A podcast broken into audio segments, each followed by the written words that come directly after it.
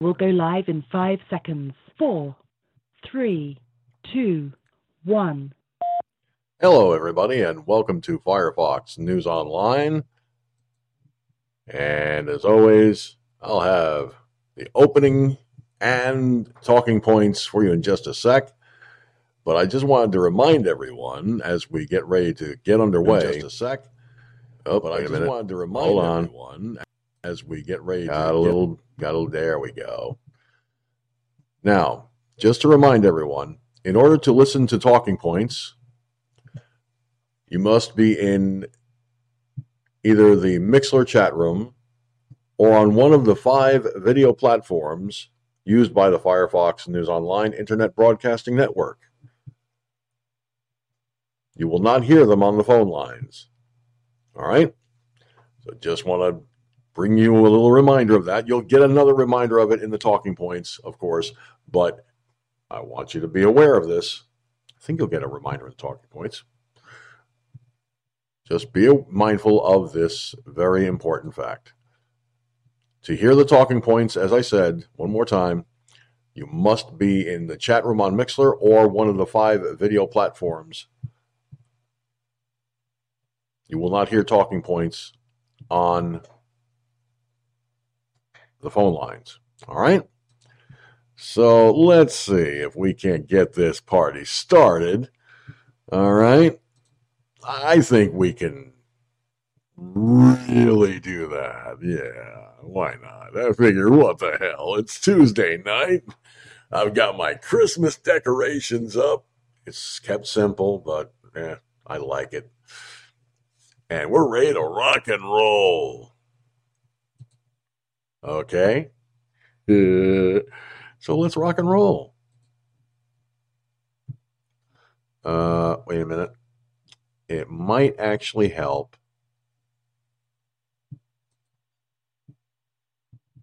if I actually have it set up where you'll where everything is just hunky dory.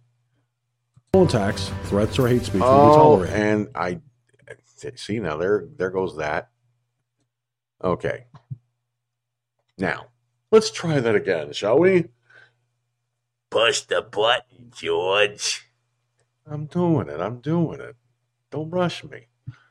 Just push the damn button, George. Uh, Will you stop rushing me? George, push the Will you shut up? And push the button. Okay, fine. Welcome to Firefox News Online, the world's number one internet radio and internet video broadcast. The rules apply. No personal attacks, threats, or hate speech will be tolerated in the chat room at any time. If you commit to these acts, you will be removed from the chat room and your chat will be deleted.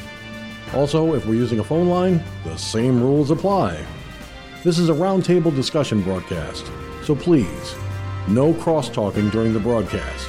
And finally, the use of media materials is protected by the Fair Use Clause of the U.S. Copyright Act of 1976, which allows for the rebroadcast of copyrighted materials for the purposes of commentary, criticism, education, and news reporting. Firefox News Online Productions and the News Division adhere to the criteria of the Fair Use Clause 100% across the board. The views and opinions that will be expressed in this broadcast are that of myself and those who join me, and do not necessarily reflect the views and opinions of anyone else or this broadcasting service. And now, it's time for Firefox News Online.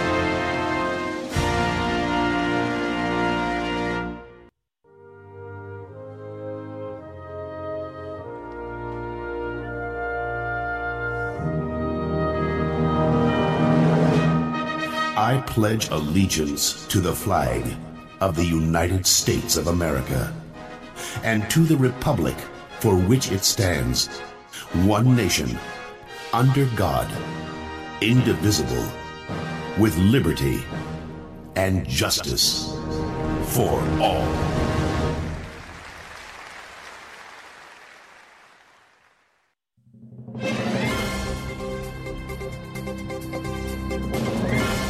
And now, America, it is time for Talking Points. The views and opinions expressed in Talking Points are that of the host and the host alone, and do not reflect the views and opinions of anyone else or this broadcasting service. The battle for the White House continues. I am George Sinzer, and this is Firefox News Online. And of course, as you just heard, it is time for Talking Points. Well, there is a whistleblower, a subcontractor, a truck driver that is telling an incredible situation. And this situation, uh, well, has to do with the ballots and, you know, transporting them the whole bit. And, well, I didn't get a chance to listen to the whole thing, but something tells me that with the uh, affidavits, the whistleblowers, with all of the evidence that they've gathered, this is going to be a turnover, the likes of which this country may never see again. So, here's the question Why did William Barr, the Attorney General, fuck us up by saying they could not uncover any evidence of voter fraud? Yes, U.S. attorneys and the FBI say that there's no evidence of voter fraud. Are you fucking insane? Oh, God. I, I, I had a suspicion that Bill Barr was kind of resentful of President Trump, or maybe he's a Democrat in sheep's clothing. I'm not kidding, folks. I get this stinking feeling that this bastard is out to torpedo President Trump no matter what. I think he's been uh, suckered into the Democrat web of bullshit and lies. That's right, folks. If you think I'm crazy, well, you're not the only one. But let's face the reality, okay? The, the, bottom line is here you have a person who is sitting there acting as if his word is the final word on the subject. Well, guess what? It's not, Bill. Sorry, Mr. Barr, but you are far from impartial when it comes to this.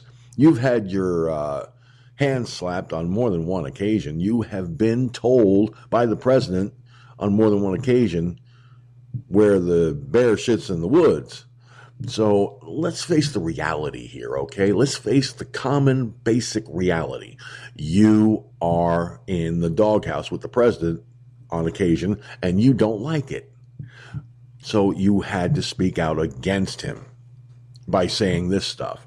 I mean, according to Newsmax, okay, and and the, you, you, believe me, I didn't like, but according to Newsmax, he spoke to the Associated Press and said that the Department of Justice has no evidence of fraud that would change the election outcome.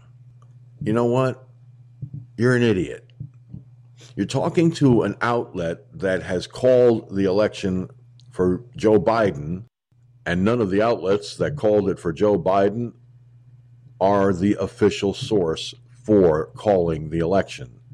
Not Fox News, not CNN, not MSNBC, not the Associated Press, not the New York Times, not the New York Daily News, not any of these liberal shitbags, okay, they call themselves a news organization.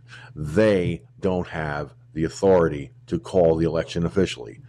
And by the way, if anybody is sick and tired of seeing office of the president elect, it doesn't exist. Tell Biden that. Please tell him that. Because obviously somebody forgot to tell him you are a candidate, not the President of the United States. You are a private citizen. You cannot go and create an office that doesn't exist. Good Lord have mercy. But there's more, folks. There is a lot more going on here. Okay. Now, I've got the audio clip that I'm going to play for you of this whistleblower from Pennsylvania. Okay. Now, listen to me very carefully because you're about to you're you're about to get the quite literally the living daylights shocked out of you if you haven't heard about this already. All right. So let me see. How can I do this? Oh, yes. Well, Jesse Morgan is a truck driver, subcontractor with the United States Postal Service in Pennsylvania. Now, this whistleblower came forward. All right. He, he was in Arlington, Virginia. He came forward and he reveals details of fraud possibly affecting thousands of thousands of ballots. Uh, Mr. Barr, oh, Mr. Attorney General, uh, when you have whistleblowers that are willing to come forward like this, uh, doesn't that kind of count as evidence? I mean, seriously, I would think that witness testimony is evidence. It's not hard to figure out, folks. It's not rocket science. You know, I keep talking about this constantly, and it bears repeating. If you don't know what the fuck you're doing, stay out of it. If you haven't got a clue, don't bother with it. If you can't handle the heat, get the fuck out of the kitchen. Okay? It's really not that hard to do at all. But when it comes to politics and being in the alternative media game, you know, I'm going to sit here and I'm going to dissect whatever is out there in the media. All right. And sources that I believe to be credible, like Newsmax and One American News, all right, they're credible sources.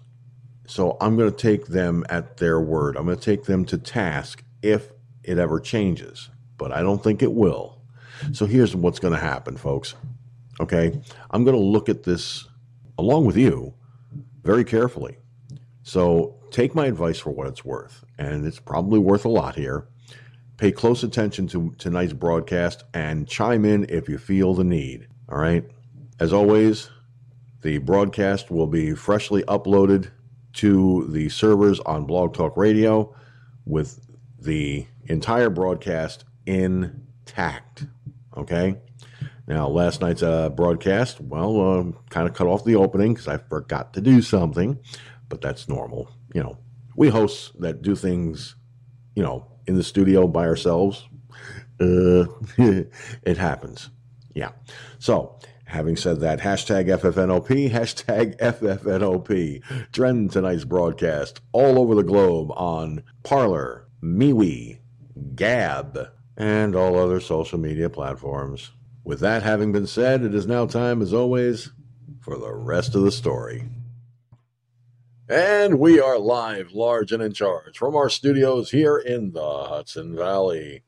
Hello, everybody. I'm George Sinzer. Thanks for tuning in tonight. We are grateful to have you aboard. Joining me in the Mixlr chat room are Mike from Louisiana and Gunslinger from the Lone Star State. And we've got Gene and Cherokee Rose watching by way of Periscope.tv. We also have a viewer on Twitch checking us out as well. So, hey, thanks for being here tonight. We are glad you are along for the ride. And what a ride it is going to be, as always. And oh, and by the way, I, I do want to say one thing before I even get fully underway, and that is there. I've let my Looney Tunes side of me come out just a little bit at the start. I figure, what the hell, you know? May as well. Most folks who anchor a broadcast like this, they're not going to do that. They're not going to let their silly side come through. Because people will think they're uh, uh, a little, uh, they're, they're, they're kind of, you know, up, there's something missing up there, you know. So, there you go. And if I can give a person a good chuckle, a good a good laugh to start the night off with, the better it is. Now, of course, you can join us for tonight's discussions at 347 945 5747.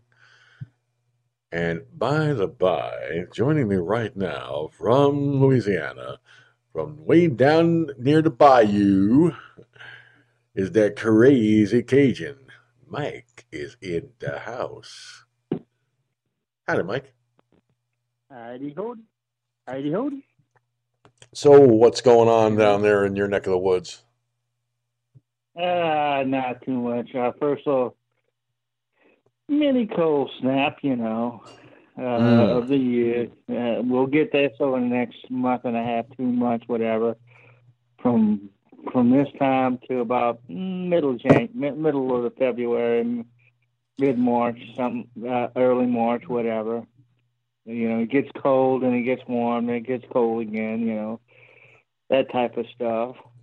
So yeah, you know, I mean, and when I say warm, I'm saying you know, 75 degree. It goes from being 75 to being, I don't know, 40. You know. Well, so yeah, yeah, that's I, what's I. Uh oh. Oh, wait a minute. Wait a minute. Uh I did it again. Forgot to turn the, the volume up on the on the on the on, on your side. So you got a bit of a cold snap down there in Louisiana and stuff, and, and it's gonna last till it's gonna it's, it's gonna be like that till February. No, yeah, the way it works down here, you know, it'll it'll get it, it'll get warm, and then for a couple of weeks it'll get to where you know it- it'll go up and down. Instead of being seventy five, it'll be, you know, fifty ish, fifty five ish, sixty ish during the day. You know, and then it'll go back up to being about seventy. You know, then it, it, it, that that's the that's the pattern. That's the weather pattern that happens. You know. Yeah, well, Gunslinger kind of. I'm I'm willing to bet he's still kind of kind of not so happy with New York right now, stealing all that nice warmer weather yet last night. You know, uh, I mean, you know, it, he, he was sitting at 32 degrees, and we were sitting at 62 degrees, and he he wasn't a happy camper. I don't think. Speaking of Gunslinger, he's on the phone line with us. Hello, Gun. Howdy, Gun. Well, they're still 45, so I'm not happy with that. Well, guess what? You're warmer than we are. You took the warmth back. Really. Yeah. Hey, See, it's hey. 39 degrees here in my neck of the woods, but the feel like temperature is 28. Damn. Yeah. Well, you know, this is like you, like Mike was saying, this, is crazy ass weather because I was looking at the forecast today. It's supposed to be, you know, kind of cold at night all this week, and maybe up in the 50s, maybe. And then next week it's supposed to be hitting almost 70. Isn't that I crazy? think, you know something? I think Mother Nature is having a hissy fit. She can't make up her mind what she wants.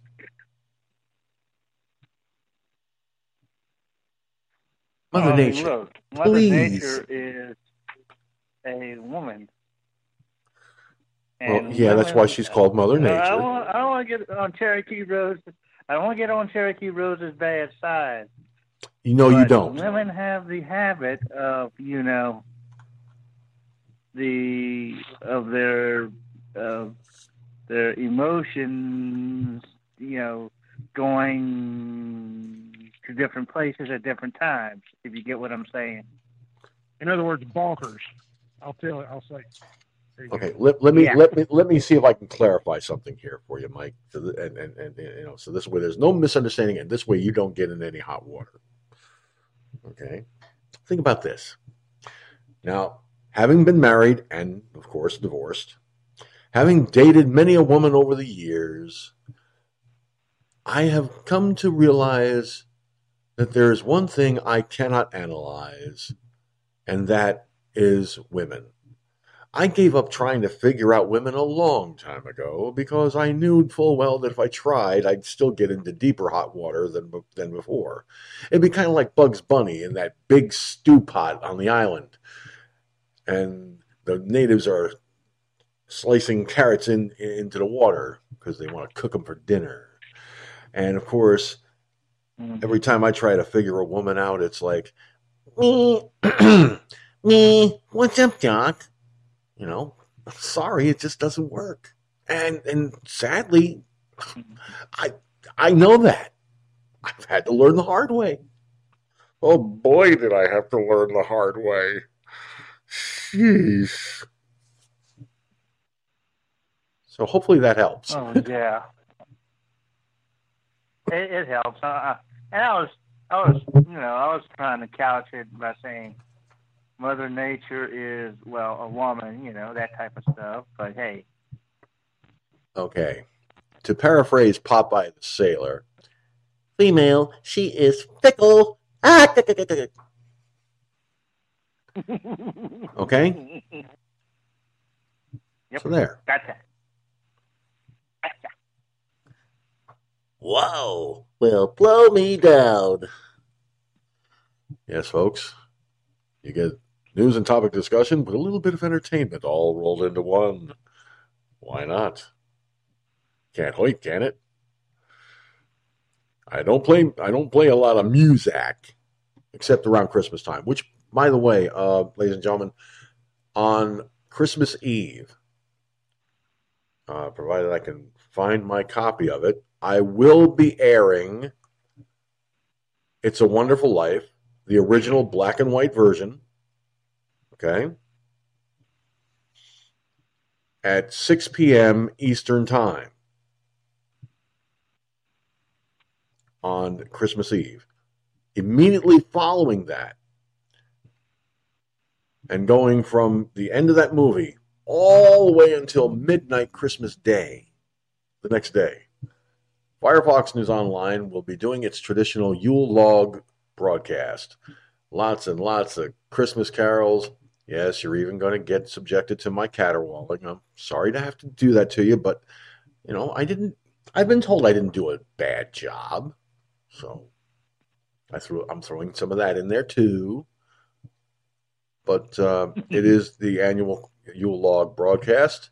It will be broadcast on uh, the video platforms. So if you're looking for something to enjoy, trust me when I say tis the season to fire it up on Firefox News Online's Yule Log Christmas. So be sure to be there, okay? Now, having made that announcement, is- and you'll be hearing that announcement periodically. So there you go. Uh, what's that, Mike? time of year, uh, George. This is the time of year when debates are had on whether or not Die Hard is a Christmas movie. You know that that debate has been going on since the movie came out, and and and and I, okay, I'm gonna I'm gonna throw this out there for anyone who's a fan of the Die Hard movie, the you know the first one, right? And we use the first one as the as the standard bearer of the Die Hard franchise, being as it's oh the weather outside is frightful at the end of the movie everybody says it's a Christmas music. It's a Christmas movie. Others say no, it's a it's an action adventure flick. It's not a Christmas movie. So, here's my question, ladies and gentlemen, and for the people watching by way of the video platforms, Twitch, Periscope, and DLive, you can chat with the host. Uh, unfortunately, the restreaming service that I use uh, hasn't caught up with the other ones yet, but that's okay. So if you want to chime in tonight live, you can. If you if you'd rather just send an email with your vote, you can do that. In the subject line, put down December first, twenty twenty, and the the following question: Is Die Hard a Christmas movie? Yes or no? And I may ask you why. Okay? So, that's the question. Is Die Hard a Christmas movie? Yes or no? An interesting question. Gunslinger, I'm going to start with, with, with, with uh, why don't you take it first? Tell me, what do you think? Is Die Hard a Christmas movie? Yes or no? And if you want to elaborate on why, by all means. You know, I don't know if I remember ever seeing that movie or not. Die Hard. Hmm. Wait a Kind of minute. rings a bell. Wait a minute. You, you mean you never saw what's his face crawling through a, a ventilation duct going, Gonna have a few laughs. He did that, And he, light, he lights a, his lighter in the uh, ventilation duct? You mean the movie where he says, Yippee ki yay, motherfucker? Where he drops the, the bad guy out the window? what year did it come out? Hmm. I want to say 96, but let me take a look. Let me look No, that up real fast. here. Earlier than that. Well, we'll find out in just a 89 minute. or 88, something like that. Yeah. Ah, you're right. It did come out earlier than that. It came out in 1988. The Bruce Willis film. Now, according to its its designation, it's considered an action thriller. Okay.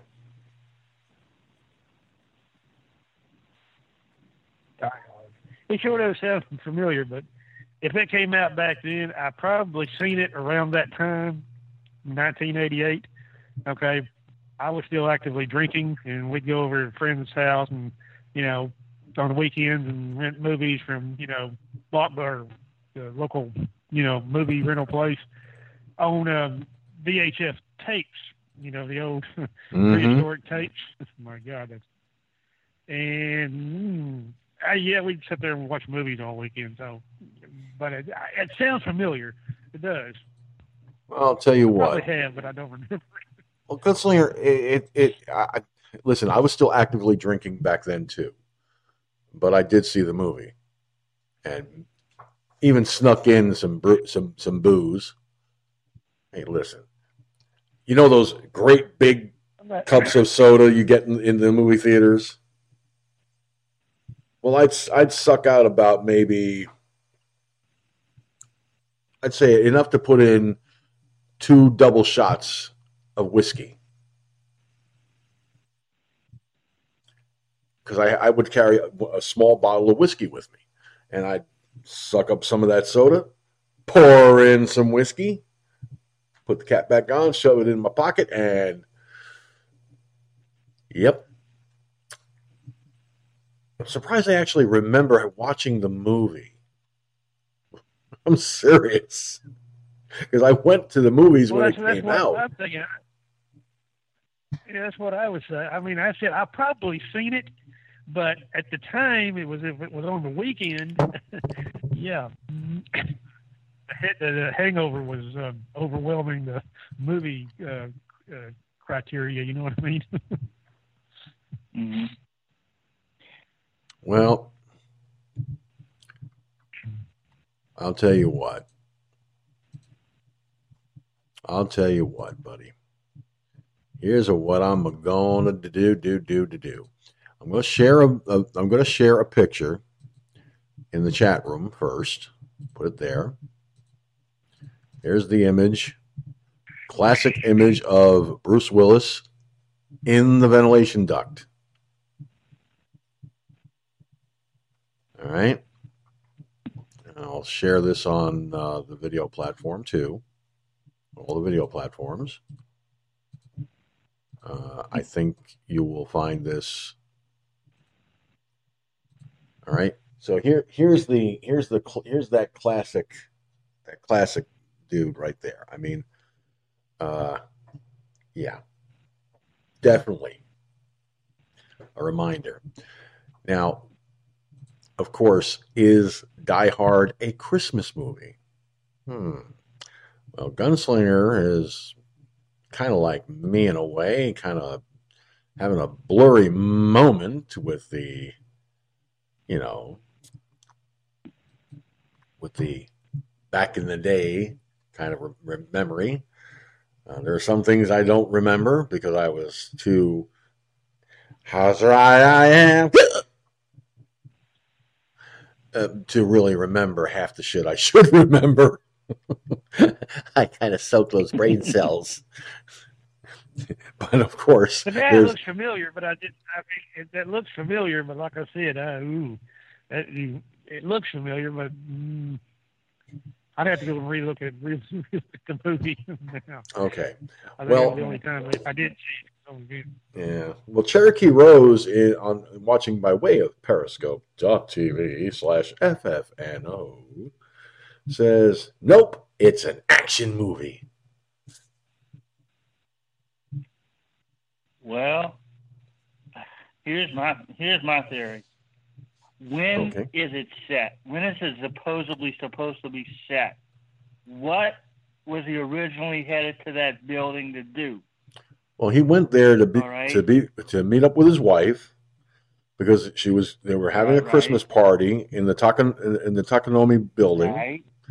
and these guys were these guys these german guys had aspirations of big money lots of big money because of these That's right. bearer bonds or whatever the friggin' hell they were in that safe and they had to get in there and they had all this elaborate weaponry i mean it was hey listen when you've got a freaking cannon you know uh, an over the shoulder cannon and you're sitting there going Bye bye, motherfucker. When you've got a guy sitting in the limousine down in the parking garage and he sees something funky and he decides to take that limousine and go, Bonsai! yeah, okay, there's and of course you got Bruce Willis in the in the duct saying, Come on, LA, we'll have a few laughs. We'll do this, blah blah blah blah and giving the, the, the coolest catchphrase of all Yippee ki motherfucker. That Mhm. that that catch that that movie catchphrase has been played out to death over the years. Yeah.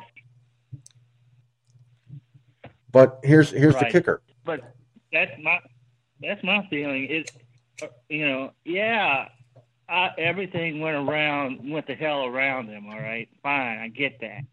You know, these guys were decided to pull, decided to pull this job on that on the day. You know, on on basically during the Christmas season. All right, according to the movie. So yeah, in my mind, yes, it's an action movie, but it's also a Christmas movie. Well, you know, not yeah, it's a non-traditional Christmas movie, but it's a Christmas movie. You know, because I I think it came out around Christmas time, if I'm not mistaken. Let me double check that just to be sure, because um, I know it came out in Right. 1988. that much I remember. right? It was filmed like during the summer or whatever, during a s- particular summer or spring of that year. Because I remember them saying they had to like ship in snow and and all that stuff. Yeah, it was released on July 15th You know. of 1988. Right.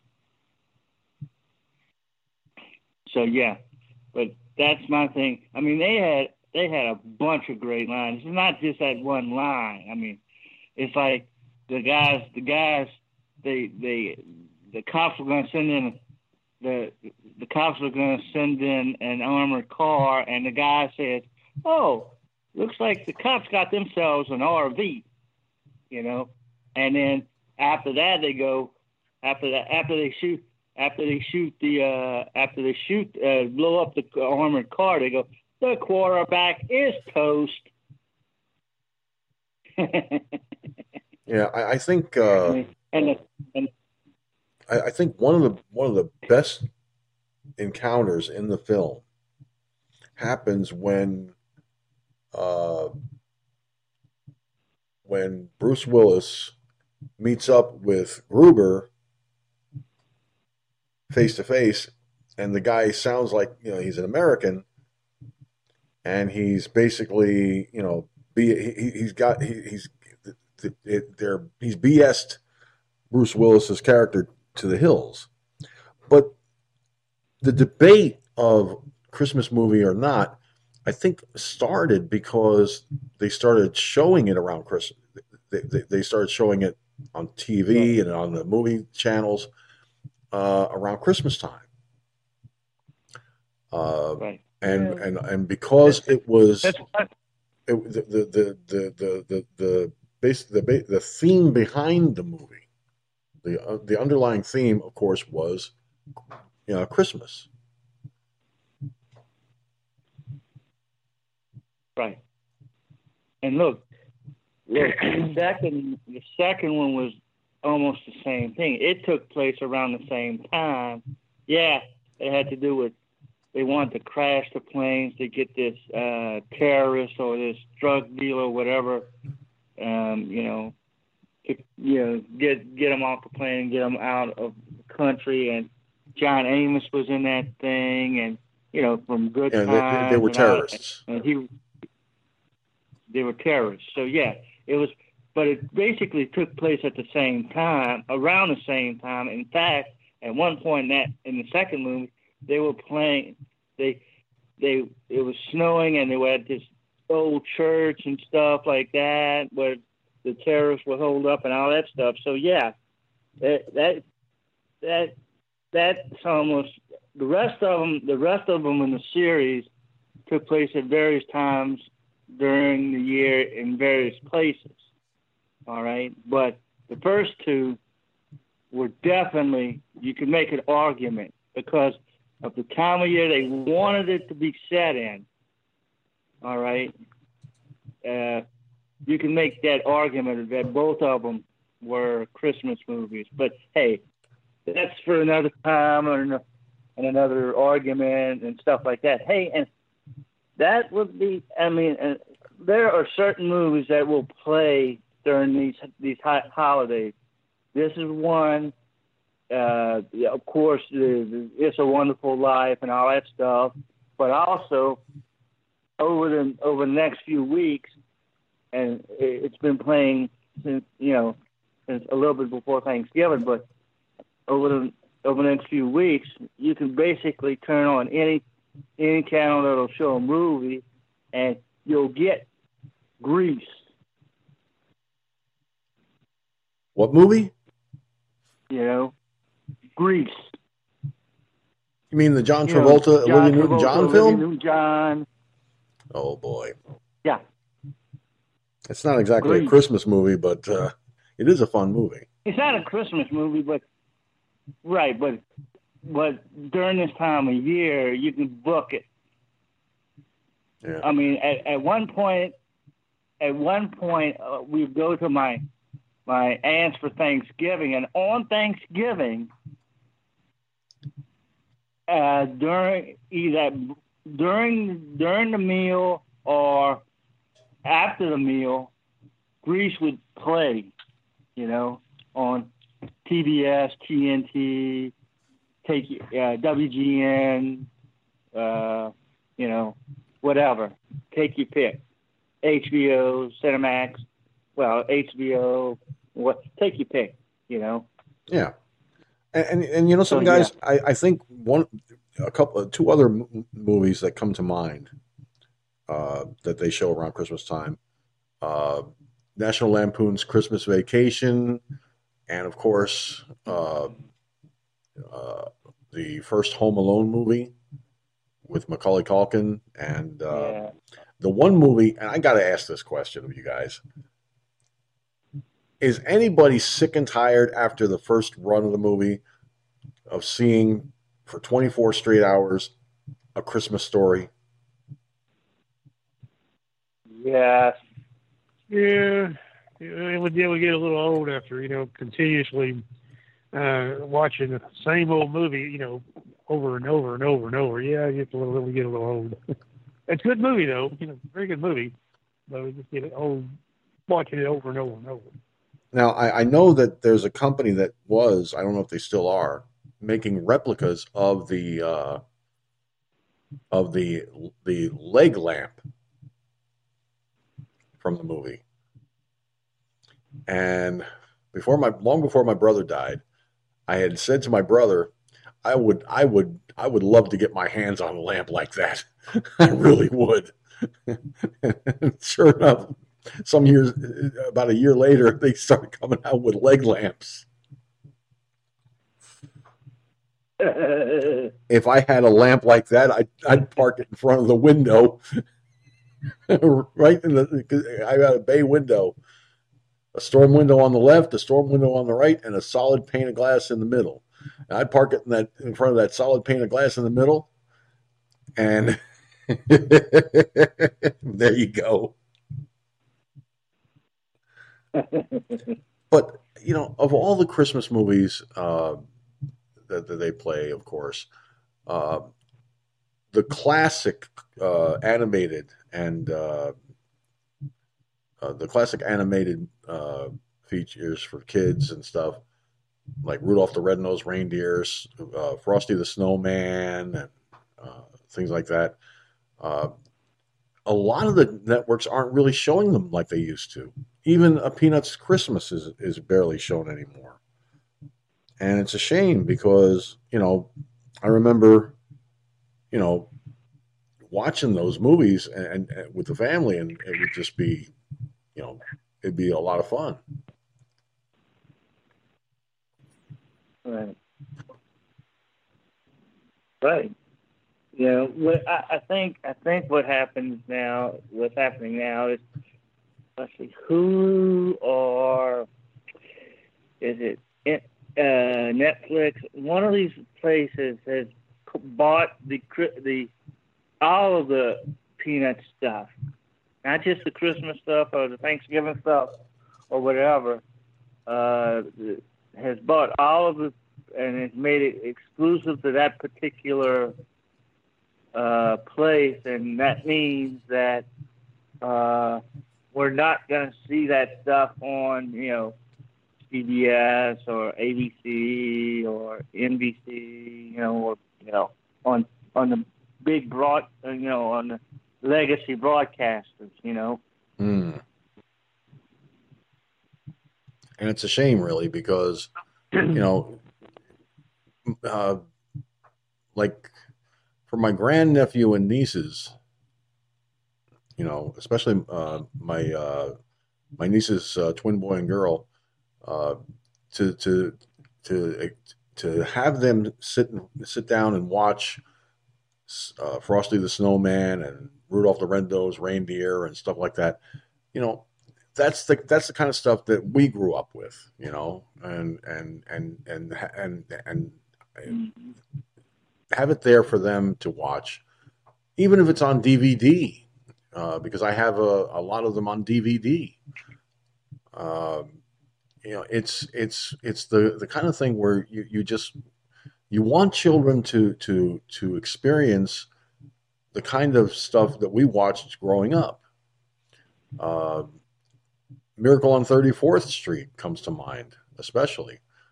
I mean, I would park my I'd park my face in front of a TV as soon as that movie started, and that you you couldn't get me to budge and before and when I was growing up, I made sure I had a nice big glass of eggnog and and and and and I would sit there with with with a nice big piece of either pumpkin or apple pie and I'd be sitting there ready to go. of course, it drove my poor father crazy, but that's okay. I, I didn't mind. So you know, it's it, it, it's it's it's these classics that that, that really, uh, you know, that, that, really are timeless. You know, they really are truly timeless. Um,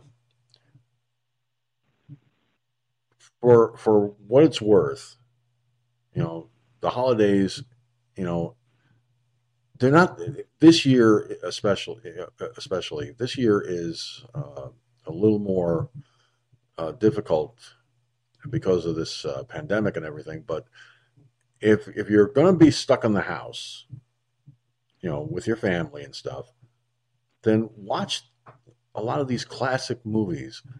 One movie that uh, I got a kick out of, I don't know about anybody else, but it was Jingle All the Way with Arnold Schwarzenegger.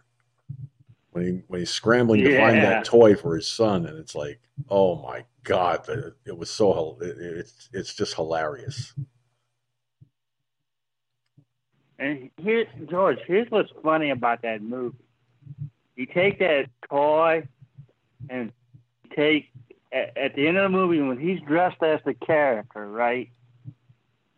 Okay, they put him in that uniform and, and with all the bells and whistles on the uniform that would come with the toy, the the well, basically batarang or whatever, uh, with a turbo ring and turbo gun or whatever the hell all those things actually worked. Number one, number two, you look at that thing and you look at the fact that those things worked, and you look at the that the the fact that thing, if they had decided to go another way with it, they could have made that thing into its own superhero movie.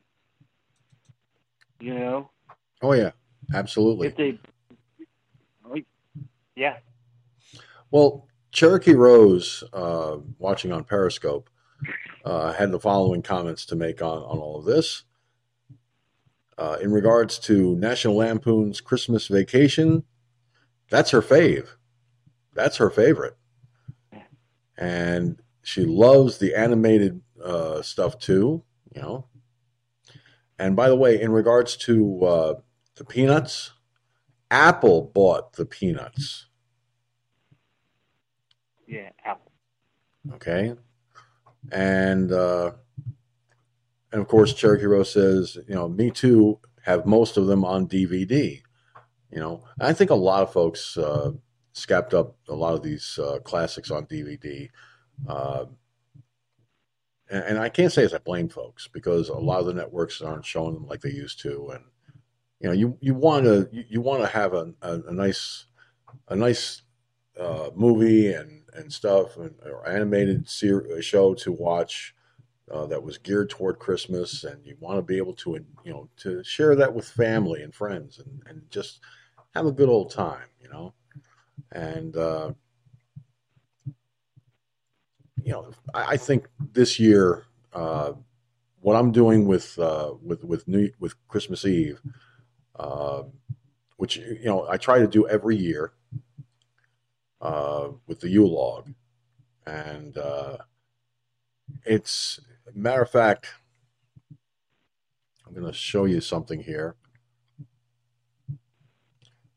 Uh, folks, for those of you watching on the video platforms,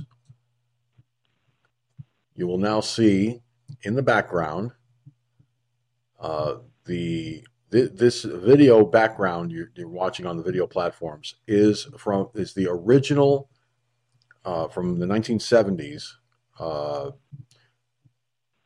Yule log fire that WPIX TV channel 11 here in New York used to use and would and would run it 24 hours a day for 24 straight hours with simulcasting Christmas music uh, from their their radio station at the time, and uh, this this was part of those Christmas memories for me. And uh, this is the the video that I use for the Yule log uh, broadcast, uh, along with all kinds of Christmas music.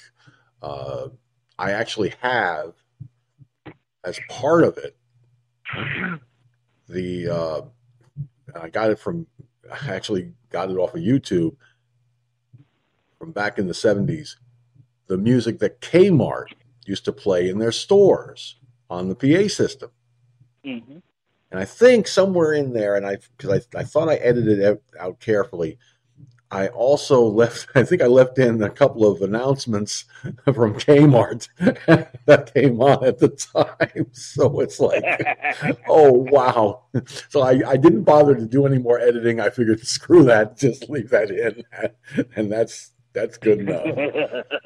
So it, it, it, it's it's it's kind of you know it's kind of it's kind of it's really a it's really funny the way that turned out.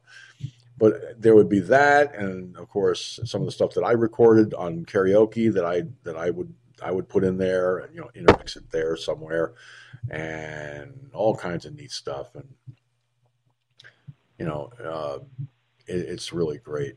Uh, Cherokee Rose says says I was baking cookies last Christmas Eve while listening to your show. I remember. wow, that's that. Wow, I. That's wow. That is wonderful. Uh, she says, Cherokee Rose says, my son was listening too. Was awesome. Well, I'm I'm really glad you enjoyed, and and and you'll get to enjoy it again this year, uh, Cherokee Rose. You get to enjoy it uh, again, and of course, as you saw the in the background, the the Yule log that I'll be using for this. I used a different one last year, I think, uh, a different Yule log uh, video, but this year I've got a cleaner copy of it and uh, a really uh, a better copy of it. So for, from the original WPIX version, so that will be playing in loop along with the music, and it'll be it'll. It, I'm, I'm hoping everyone will enjoy and uh, prevail upon themselves to tune that in. And if you have a smart TV, listen carefully. If you have a smart TV and you can cast from your computer to your smart TV, and you got a nice big, big TV, it's even it makes it looks even better. So keep that in mind, folks. Smart TVs are so much fun. Mm-hmm. In fact, in my bedroom, because I don't have regular television service, I have my smart TV in the bedroom. So once I start the bro- once I start broadcasting that stuff, I'm going to be sitting in my bedroom relaxing with eggnog and all the all the nice Christmas snacks and I'll be enjoying the Yule log too. But that that is the holiday tradition here at Firefox News Online. Uh, hope everyone will uh, avail themselves of that that evening, and trust me when I say, uh, I hope it'll be a good time had by all. All right, guys, we got to get get on with the rest of this broadcast because there is there's still some stuff to talk about in regards to what's happening. So I'm going to play this clip in a minute. I want to set this up. Uh, uh, uh, oh boy, I'm tongue tied. A usual occurrence on this broadcast, folks. I get tongue tied real quick. I feel like I feel like my my favorite Looney Tunes character is trying to to to set this up. No, George, not trying. Uh, no, uh, not, uh, no, no, no, no, not trying. Uh, no, not me. So, uh,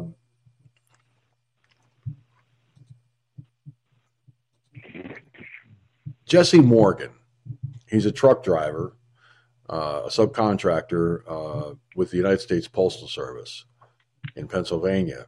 He is a whistleblower. And he was in Arlington, Virginia when he was telling what he witnessed, what he saw. And I'll tell you what, if all of these whistleblowers, all these people that, that signed affidavits under under under under the, the possibility of, of penalty of perjury, okay, if this doesn't convince the American people that this this election is a complete sham thanks to the Democrats, I don't know what will. So let me uh, let me see here, and I'll set this up accordingly. Oh, ooh, pardon me. Ye old coffee burp. Ooh. All right, here we go. Let's get this in motion. So, um, in total, I saw 24 Gaylords, or large cardboard containers of ballots loaded into my trailer. These Gaylords contain plastic trays. I call them totes, but trays will work, of ballots stacked on top of each other. All the envelopes were the same size. I could see the envelopes had handwritten addresses, return addresses, and I could even tell that one of that one was marked registered mail. That one was off to the side. All right. they were complete ballots. I didn't I didn't think much of it at the time. At Bethpage, I was first loaded with two tall Gaylords. So picture that thing there or or this little representation here, but this tall. All right. So I was loaded with two tall Gaylords, okay, and uh, that were on, where was I at? That had uh, mixed mail pieces bound for Lancaster. These Gaylords were loaded first because they would be the last off my trailer. The remainder of the truck was loaded with complete ballots bounded for Harrisburg. I then drove to Harrisburg with the ballots. Usually I offload in one of the seven docks every day, but not on October 21st. I wasn't allowed to offload. That's different. Whenever I pull into Harrisburg, I go around and I get my dock and I get unloaded and then I roll out. Not that day, all right? Not that day. Instead, I was made to wait for roughly six hours in the yard from 9.15 a.m. to 3 p.m. This really ticked me off, all right? Because my brother was in town. He just moved back up. And I wanted to spend some time with him. I tried to get the attention of postal workers, but no one would tell me what's going on. All of this was weird. I arrived at the at uh, I arrived at about the same time every day. The expediter scans all my seals and barcodes, and they they unload me. But for the first time, or but or but but from the time I first arrived in Harrisburg from Bethpage, everything got weird. None of that happened. After waiting six hours, I went inside to figure out what's going on. I was told to wait for the transportation supervisor. This was also weird. 16 months I've been doing this. I haven't ever talked to the transportation supervisor for United States Postal Service. I talk to an expediter. I come in, I see an expediter. That's who I deal with. If I have an issue, it's the expediter. I don't deal with anyone else but the expediter. I never, never talk to the United States Postal Service's transportation supervisor. Let's make that clear. I have my own transportation supervisor for the company that I work for. He's the one that gives me the details. He's the one that I listen to. I don't listen to this guy. He's the guy that would contact my boss if he needed something ran different. I've never spoken with this transportation supervisor from the United States Postal Service. They don't speak to people like me. He's a top guy. He's the kind of guy that would speak to my boss, not a trucker like me. The supervisor told me to drive to uh, told me to drive to Lancaster without being unloaded in Harrisburg. This made no sense to me. I knew the ballots were loaded for Harrisburg, and that if I was to go to Lancaster, they would have to off unload my ballot or those pallets in Lancaster to take off Lancaster stuff to put the ballots back on the trailer to send them back to Harrisburg. Doesn't make no sense.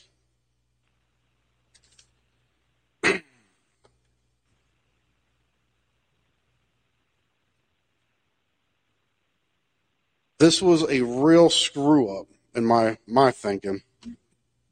I wanted I wanted my ticket. So whenever I go to a place, I and I when I go there and whenever I'll leave, I'll get a ticket.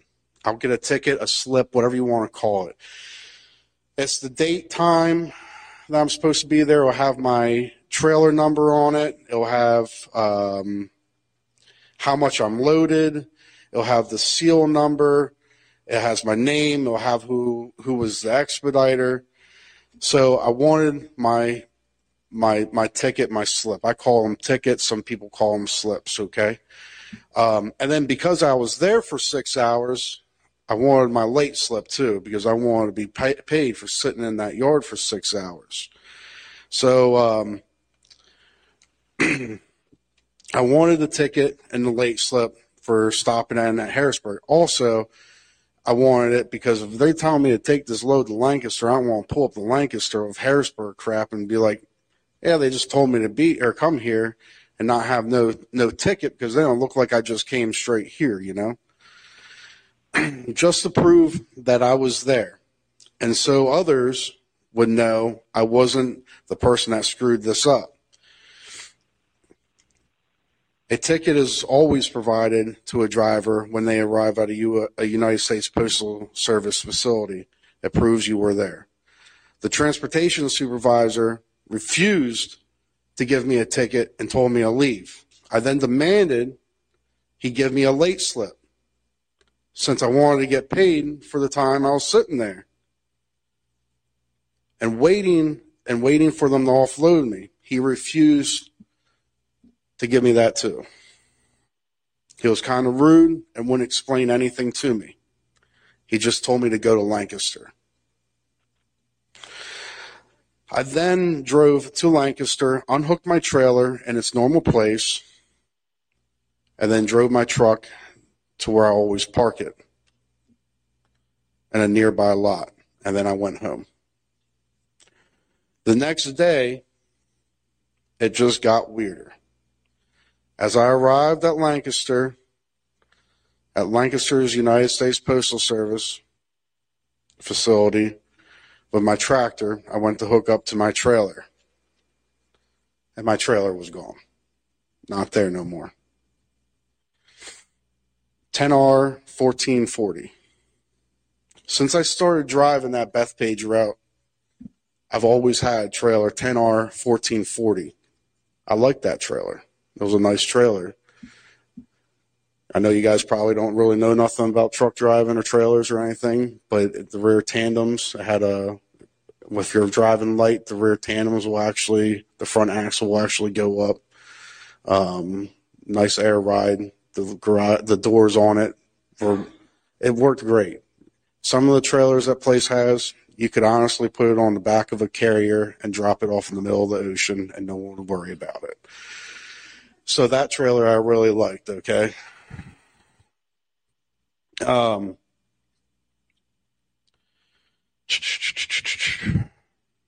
what happened on October 21st was a series of unusual events that cannot be a coincidence. I know I saw ballots with return addresses filled out, thousands of them, thousands. Loaded onto my trailer in New York and headed for Pennsylvania. At first, I didn't think it was a big deal.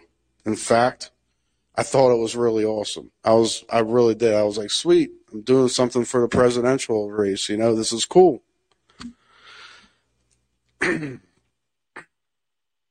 but as things became weirder, I got to thinking and wondered why I was driving complete ballots from New York to Pennsylvania. I didn't know I didn't know why, so I decided to speak up.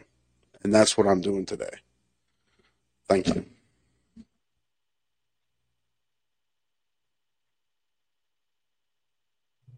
All right. Guys, you heard what this truck driver said. All right.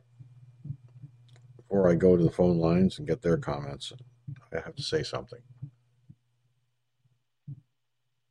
This man came forward. He spoke up. He did exactly what he mm-hmm. felt he had to do. And I'm glad he did. I am very proud of the men and women who have come forward, either as whistleblowers or the many folks who have signed affidavits because they know something was definitely wrong with this election. And it didn't make sense. Nothing was adding up. So at the very least, these folks felt it was their their duty to step up to the plate and say, "Hey, this is wrong. This is what's happening. This is what did happen." Now, based on what you guys heard, I want to get your thoughts. So let me uh, let me start with you, Gun. Well, well, you know, you know I, just, uh, I would agree a hundred thousand percent. Okay, these people need to come out and and start pointing fingers. Look, I seen this. This doesn't add up. What's up? What's up, Doc? Okay, this guy will probably get fired. Yeah, I'll just wait and see. More than likely. Okay, but you know, uh, it's it's what's it's the right thing to do to expose what these bastards are doing. And they are have been voter fraud. Obvious. I mean, all them ballots, and all of a sudden this hanky panky shifting here. All of a sudden your trailer's gone. This that uh, won't tell you nothing. I mean, you got to be a fucking dumb fuck not to fucking realize, hey, what's going on here? You know, it, something out of the normal everyday routine. You know, you go in here like a truck driver, go out there, back up, hit hit your fucking trailer. You get a fucking couple pieces of paper. You go to the next one. Blah blah blah. Every day, every day, every day. Nothing big, right? But when something like this happens, all of a sudden, whoa, wait a minute, this is out of the ordinary. What the fuck's going on here? Okay, these people are not stupid. Okay, they're far from stupid. I mean, you know, they they have to see what's going on. They have to see what's being loaded in these in these trailers and everything because, you know, they're kind of like, you know, they have to know because you want something that is unsafe or overloaded or something, and one of them big old ninety thousand pound trucks are right next to you on the road, going seventy miles an hour. There's safety issues also, you know, involved with that, but mainly on this, it's because of what they're doing. Something just didn't add up to this guy. Uh, bravo to him, no doubt. Go ahead. Yeah, and you know, back years ago when I was working as a as a security guard uh, for you know for a, a chemical plant in my hometown, I would work at the north. I, I would be stationed at the north parking lot during the day if I worked a day shift, and I got to know some of the drivers uh, from North New England Motor Freight or Carolina or the various other trucking concerns that came in. And I got to talk to some of these guys because while their trucks are being offloaded, sometimes they would come down to the guardhouse and sit and, and uh, we'd sit there and have coffee and talk.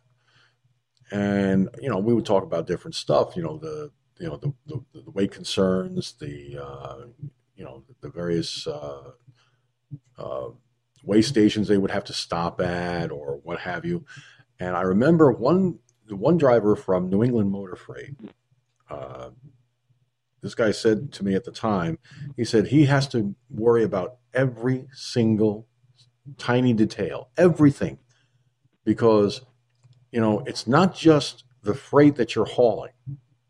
It's not. A, it's not even so much about that as it is more so about the safety of the driver, because if you're overloaded, you know, the weight of that trailer, especially if it jackknifes, you know, is going to drag your your cab right along with you. You know, so you, you have to be concerned with this stuff. Now, granted, the amount of ballots and everything that you know that that go into a trailer uh, may not seem like a lot in amount, but when you start putting box after box after box after box after box stacked two and three high in the trailer from front to back. You know, now you're talking about you're, you're, adding the, the weight of those of those containers in your trailer to the weight of the trailer, to the weight of the vehicle itself. So yeah, his concerns are valid, and and, and what he saw, what he witnessed, uh, none of it made sense. None of it added up. And when he spoke about his trailer being gone, I was like, "What?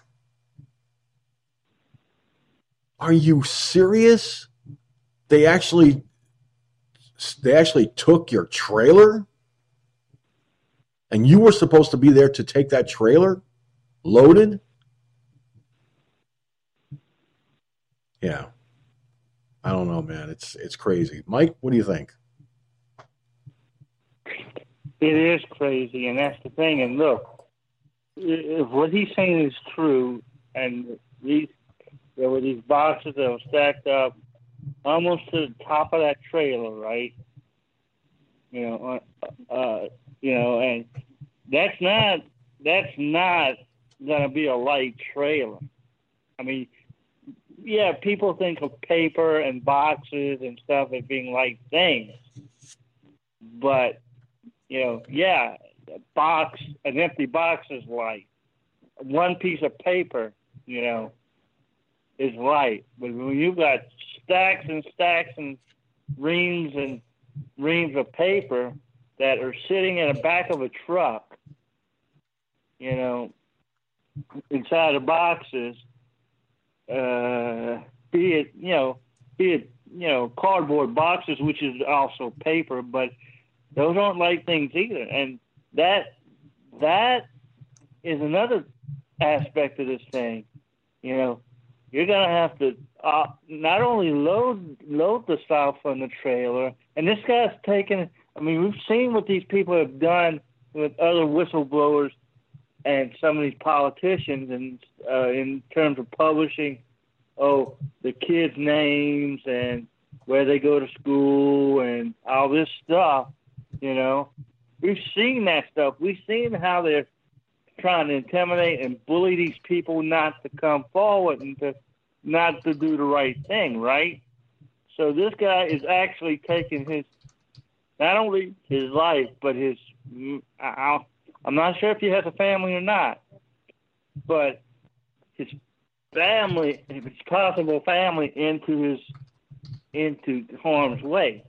You know, that's that's the big that's the bigger deal. It's yeah, it's a huge deal that he's coming forward, but what are the after he says what he says? And look, I watch most of this stuff on RSBN.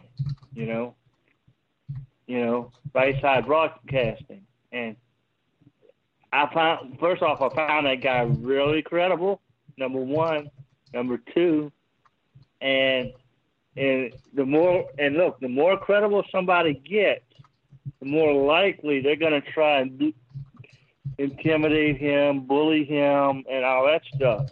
You know, you know, and maybe I, I'm not saying he could. I mean, knowing the Democrats, knowing how they work, George this guy comes out and does what he does, and you know, I, I, I guess he's still a truck driver. I guess I'm guessing. So it's like, what could he end up somehow losing his job? You don't know. You know, that's that's another aspect of this thing, right? Well, I, I think I think as far as this truck driver is concerned, uh, what we're looking at, um, Mike, is the fact that you know he he saw so much going on, so many irregularities uh, in in that in his position, and he's he doesn't work directly for the post office. He's just a subcontractor. So the company he works for is contracted to the United States Postal Service. So I think if he loses his job over this, uh, then his boss would be in direct violation of the Whistleblower Act. Okay? That Whistleblower Act protects the whistleblower so they don't lose their jobs. You know? Mm-hmm. And I, I think what what it comes down to is you have to you, you, look if you if you were in that position, you're the truck driver, you're doing this stuff, you know, especially during an election year, and you see something that don't add up, you see stuff that's not right, and then all of a sudden the, the very trailer you're supposed to be hauling with is gone. Yeah, I think uh, I think there's a lot that you know to say about.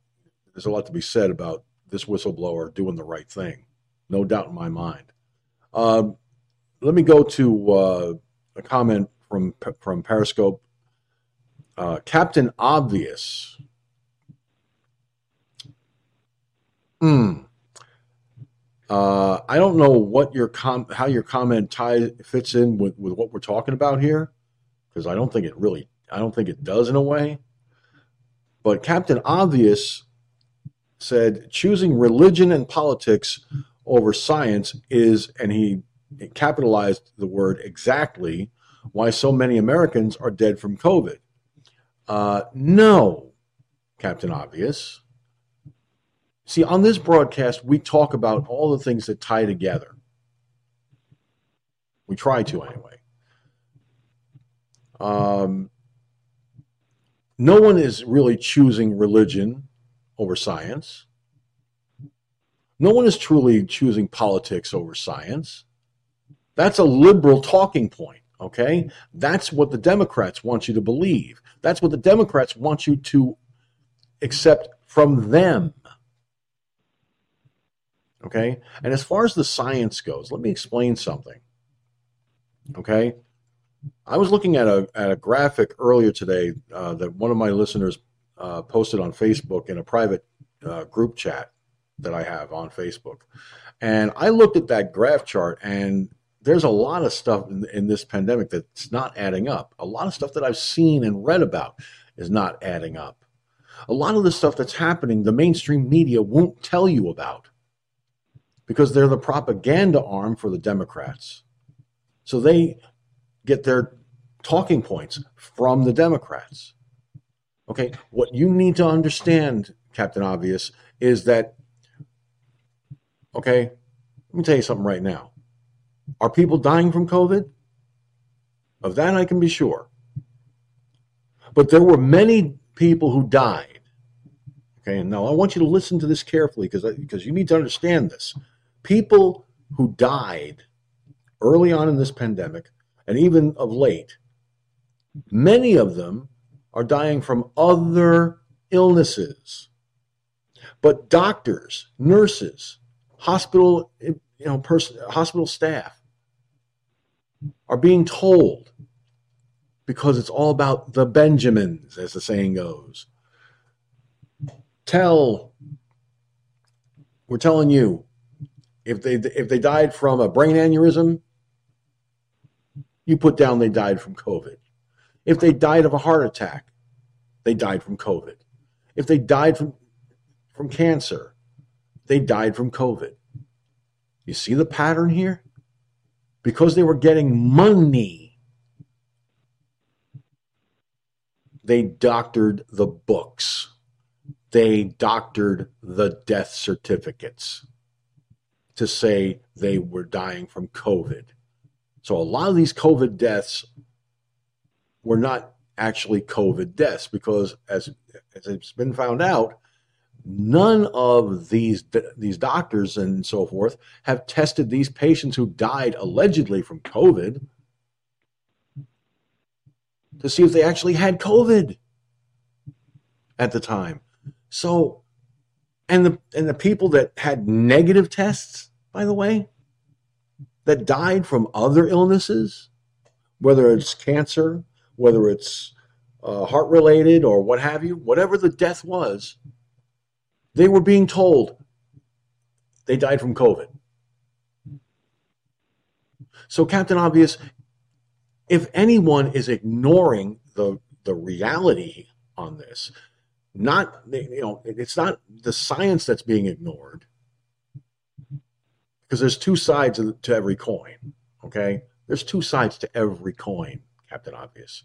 And I think what you also need to realize is that those two sides of the coin oftentimes end up being a double-headed coin. because one side's telling you the truth, the other side's telling you a lot a, a lot of BS. Okay? So as far as so many Americans dead from COVID, you want to talk about the science? How about talking about the truth as to why so many were deaths were marked COVID deaths when they weren't COVID deaths at all? And also, let's take into let's also talk about something that Janice Dean, a meteorologist at Fox News Channel, has been talking about, along with many other families, okay, who lost loved ones that were in nursing homes. When govern when when the royal governor of New York, King Cuomo, that's Andrew Cuomo, the governor of New York, in case you're wondering, mandated that people be transferred from hospitals to nursing homes and people in the nursing homes because these folks that were transferred to the nursing homes by the way were, were positive for covid he was ignoring the science. He didn't care. So, by exposing people who are high risk, senior citizens who are high risk to COVID, killed people of high risk with COVID. Andrew Cuomo ignored the science. So you want to talk about ignoring the science? I'm not ignoring the science, and neither are my callers. Okay, none of my other viewers on the on the video platforms are ignoring the science. What we're doing is we're exposing the hypocrisy that is happening every day, thanks to the Democrats. So when you sit there and say choosing religion and politics over science is exactly why so many Americans are dead from COVID, you need to you need to really pull back on that statement because what you just said in there in that comment, A, made no sense because it's not true. And B, when it comes to the, the many Americans who, uh, who died from COVID, question the, the, the science of, you know, that was ignored by politicians like Andrew Cuomo. People like Andrew Cuomo who claimed that they flattened the curve. When in reality, they actually mm. killed people. You that had because people with COVID he was sending to nursing homes, knowing full well that senior citizens, people with who, had, who were high risk because of age and illness, thousands of seniors in New York died because of his foolhardy stupidity and ignoring the science. So I'm sorry, Captain Obvious, but you're obviously misinformed. I just gave you a, a, a very quick education. Do your do your do proper yeah, research. Don't sit right. there. Don't sit there and make statements that, that hold on, man, Mike. Hold, Mike, Mike, wait a minute. Let me finish. Go ahead. Don't make statements, Captain Captain Obvious, that you can't back up, because that statement has no basis in fact. Honestly, it does not have any basis in fact. Cherokee Rose said on on uh, Periscope, "Yes, very sad." And Cuomo hasn't been held accountable for his poor decisions. And you're right, Cherokee Rose. He hasn't been held accountable, and he should. And that is why I told Janice Dean on Twitter, Firefox News Online will can, will put up the good, will fight the good fight, and and advise every New Yorker from Albany all the way down to Staten Island, and all points in between. Vote Cuomo out. When the mayor's race in New York City comes up, vote de Blasio out because they're two peas in a pod. Believe me. When I saw that comment by uh, Captain Obvious, that really that that that all but pissed me off. It did.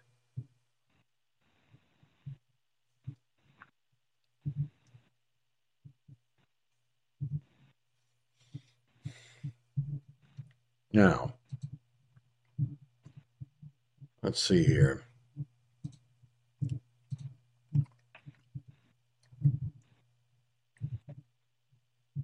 Now, check this out. I, I, I got this from the Blaze. Okay. I got this from the Blaze.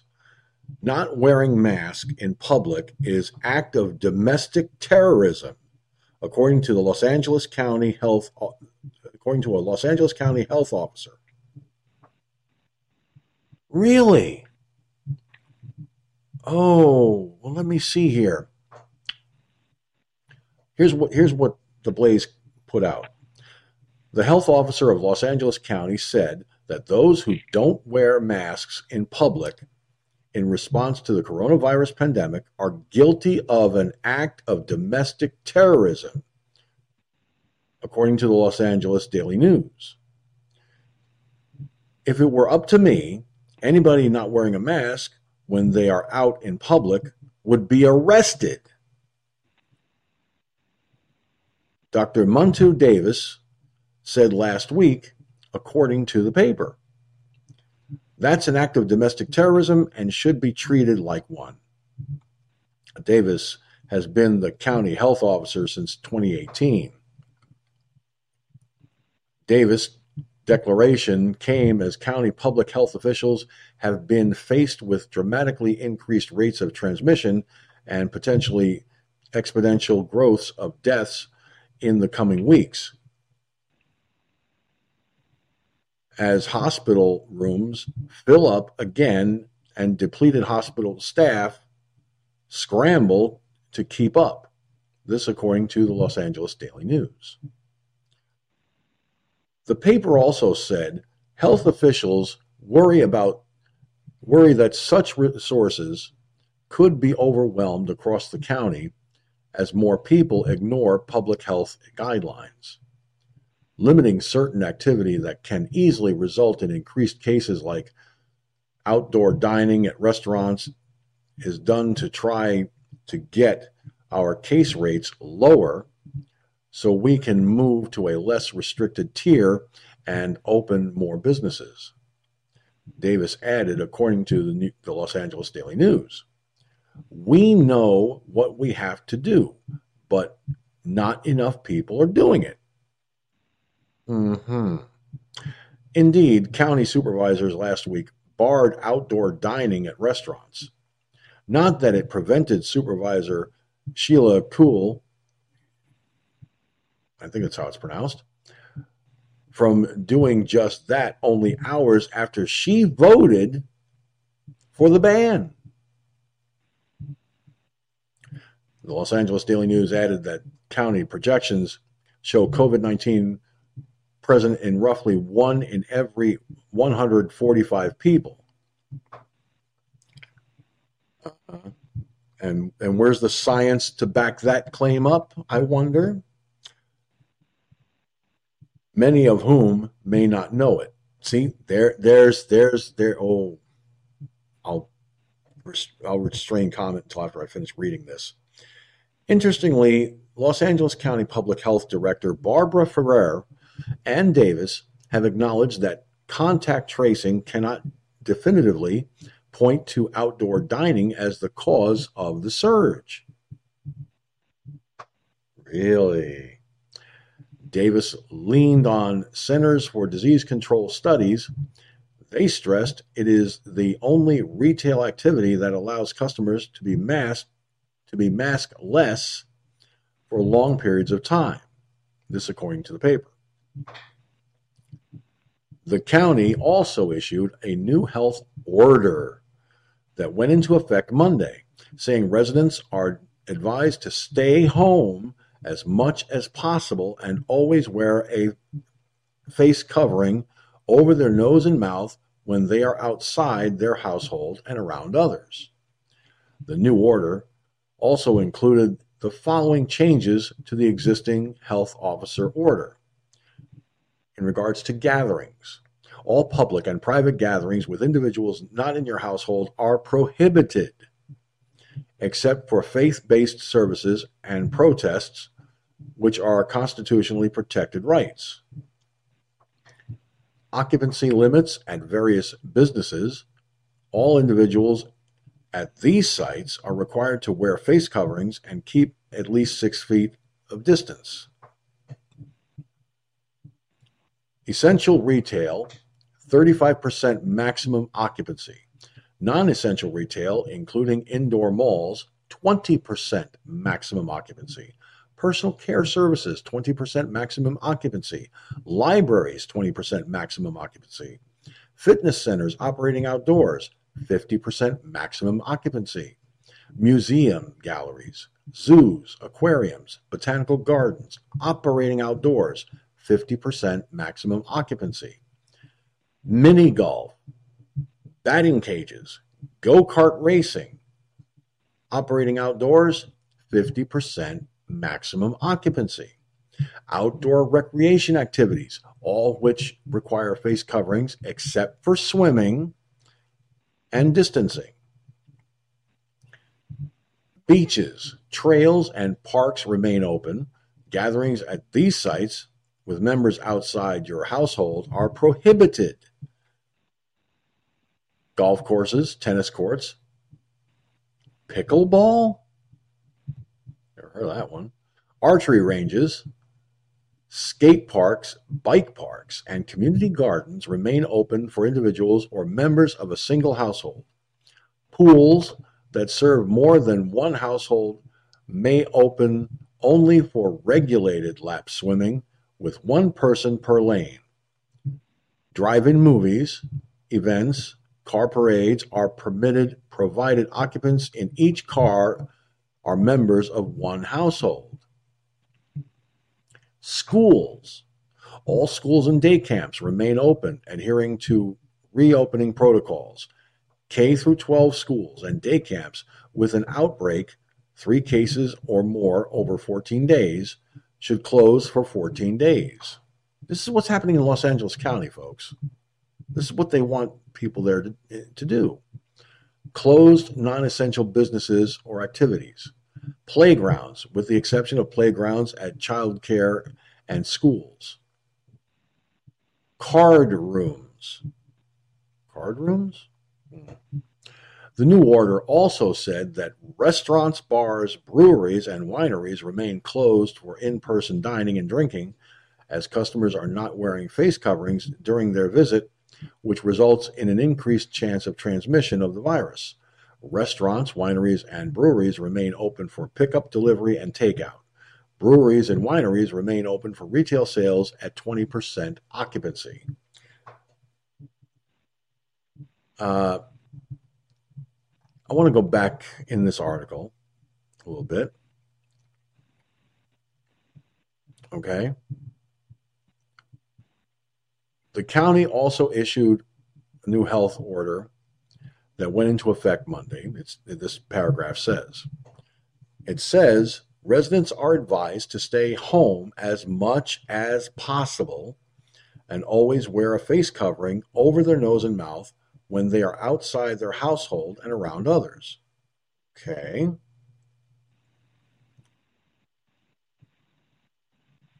But it's this part right here that really raised an eyebrow for me. Uh, as soon as I can find it again. According to the Los Angeles Daily News, county projections show COVID 19 present in roughly one in every 145 people many of whom may not know it. Okay, first of all, where's the science that backs that statement up? That's a news outlet, a, a newspaper outlet making that, that claim. Captain Obvious, maybe you ought to look into that since you're so concerned about the science being ignored. I'll tell you something right now there's a lot of overreach and totally and completely misguided Democrat restrictions that are completely ridiculous. Okay? First of all, if you're in a if, if you're dining outside and you take a mask your mask off to eat, okay. Here's a question for you. Here's where the science comes into question. How is that any better or any worse than if you were indoors dining? Many places opened up their dining rooms. Limited capacity, granted, but many opened their dining rooms for indoor dining. Now, here in New York, that's not an option. Nobody's going to sit outside in the freezing cold to dine at a restaurant. And you want to hear something really screwed up? Where's the science in, in limiting the number of people that can actually go to Rockefeller Center in New York City to look at the Rockefeller Center Christmas tree?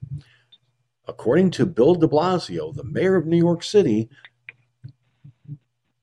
you have to watch it from a pod. So only so many people allowed and only for five minutes.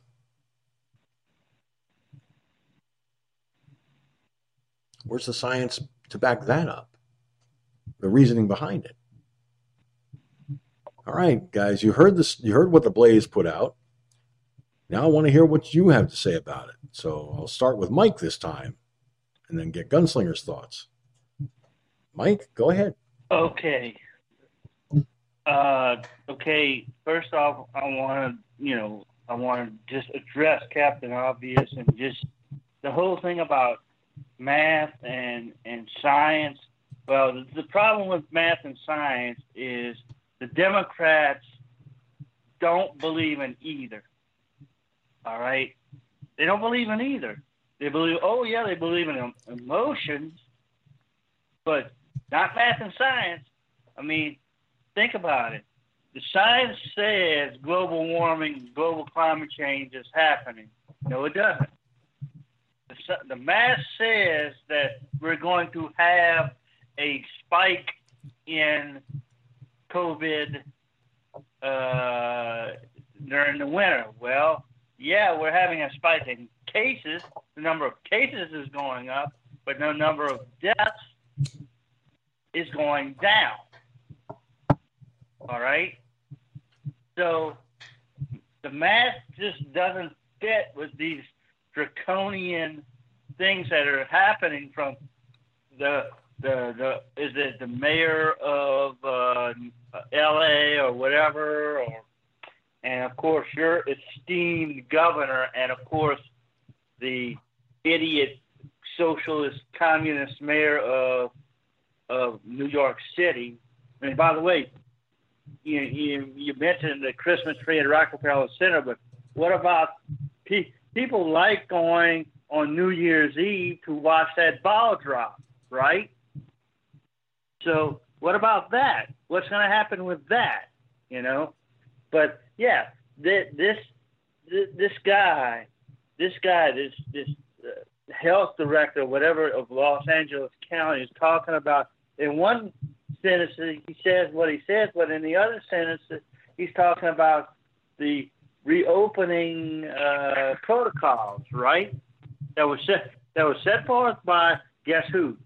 It wasn't Joe Biden. It was President President Trump, right? Those reopening protocols. So, in, that that article is sort of a tale of two articles, isn't it, George? Hmm. Yeah, I would. I would say so. I would. I would definitely say it is. Mm-hmm.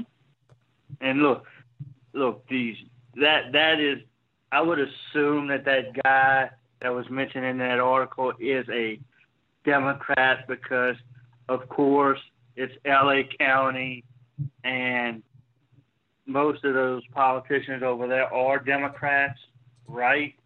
So he he can say all the crap, all the outlandish statements he wants, and nobody over there is going to call him on it. But the more of these statements like that with the masks and stuff, he wants, uh, you know, he says, oh, not wearing a mask is akin to an act of terrorism.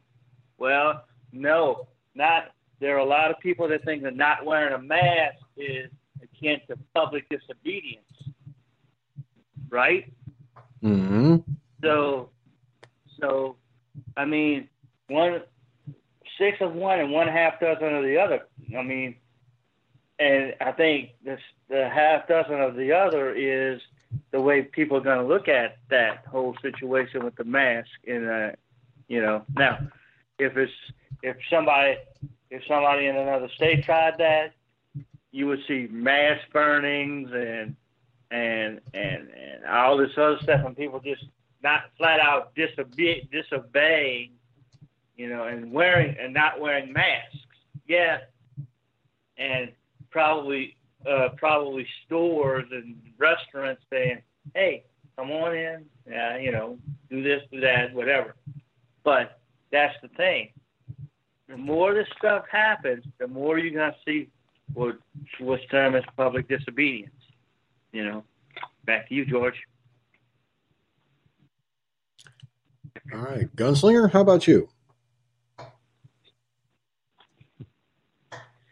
Well, this this director of health, whatever, is, is a fucking idiot. Okay, start out. Okay, I mean, the, the, the, the like you said, math and the science does not fucking coincide with what's going on. Okay, there's something, as the old saying goes, there's something rotten in Denmark. Okay. Um, yeah, cases are going up, but the more people you test, of course you're going to find more positive results on anything. I don't care if it's two peas in a pod. The more peas you you find, the number of peas are going to go up in that bucket, in that bushel or whatever. Right? So yeah, I mean, uh, it's even said the death rate is is going down. So obviously it's starting to peak at some point. Uh, you get a terrorist act. It, motherfucker is goddamn crazy. What about all these people that were out there in these riots in Seattle and Washington and in New York and all over the fucking country, not wearing a mask, going over there yelling like a goddamn fucking screaming baboon, which they are, okay, blowing goddamn germs out their fucking mouth that could have COVID on it, okay, in pro, in close proximity with other people. Uh, yeah, you, wow. And it continues, and they let it continue to happen. Uh, if this was such a big public threat and hazard, then they would have shut that down immediately. I mean, they would have shut it down because of health or whatever reasons. But no, they let it continue.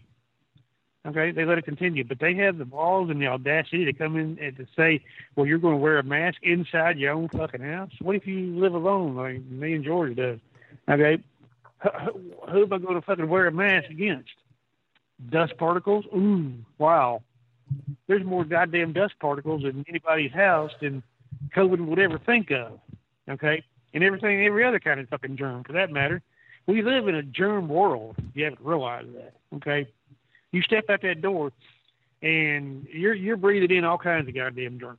There's germs on your hands. There's germs in the hair. There's germs. Of, everything you fucking touch has got germs on it. Okay, uh, you know, there's there's fucking. If you would go out there and, and uh, I, I don't see, I forget where they you get it on Google, I think, or YouTube.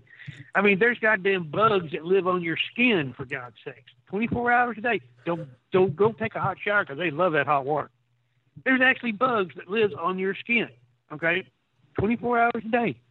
I mean, we're surrounded by that shit in the air and on on you. So when you have all this craziness that's going on right now, social distancing. Well, okay, that's good. You don't want to go over there and sneeze on each other, I guess. Uh, if you want to wear a mask, like I said, it's whatever makes you feel safe. Really, when a mask really doesn't, okay, because holding up the white light and you can see through it. If you can see through it, that damn bug can get through it too. Unless what was I talking about last night? Unless you have a full mask, full face mask, like a scuba diver or a hazmat or a firefighter or something like that, then you're protected against everything. Okay. And what about the eyes? You know, if you or if you're in close proximity to a person and they breathe on you or sneeze on you or cough or whatever, those particles could get in your eyes. Okay, and bam, you got it. I mean, you see the logic there. It, does, it makes no logic. Okay, go ahead. yeah. yeah, and also think about this too, Gunslinger. What about what about during the summertime? Okay, you're out you're out there like like me. I'm in my house. I'm wearing a short sleeve shirt.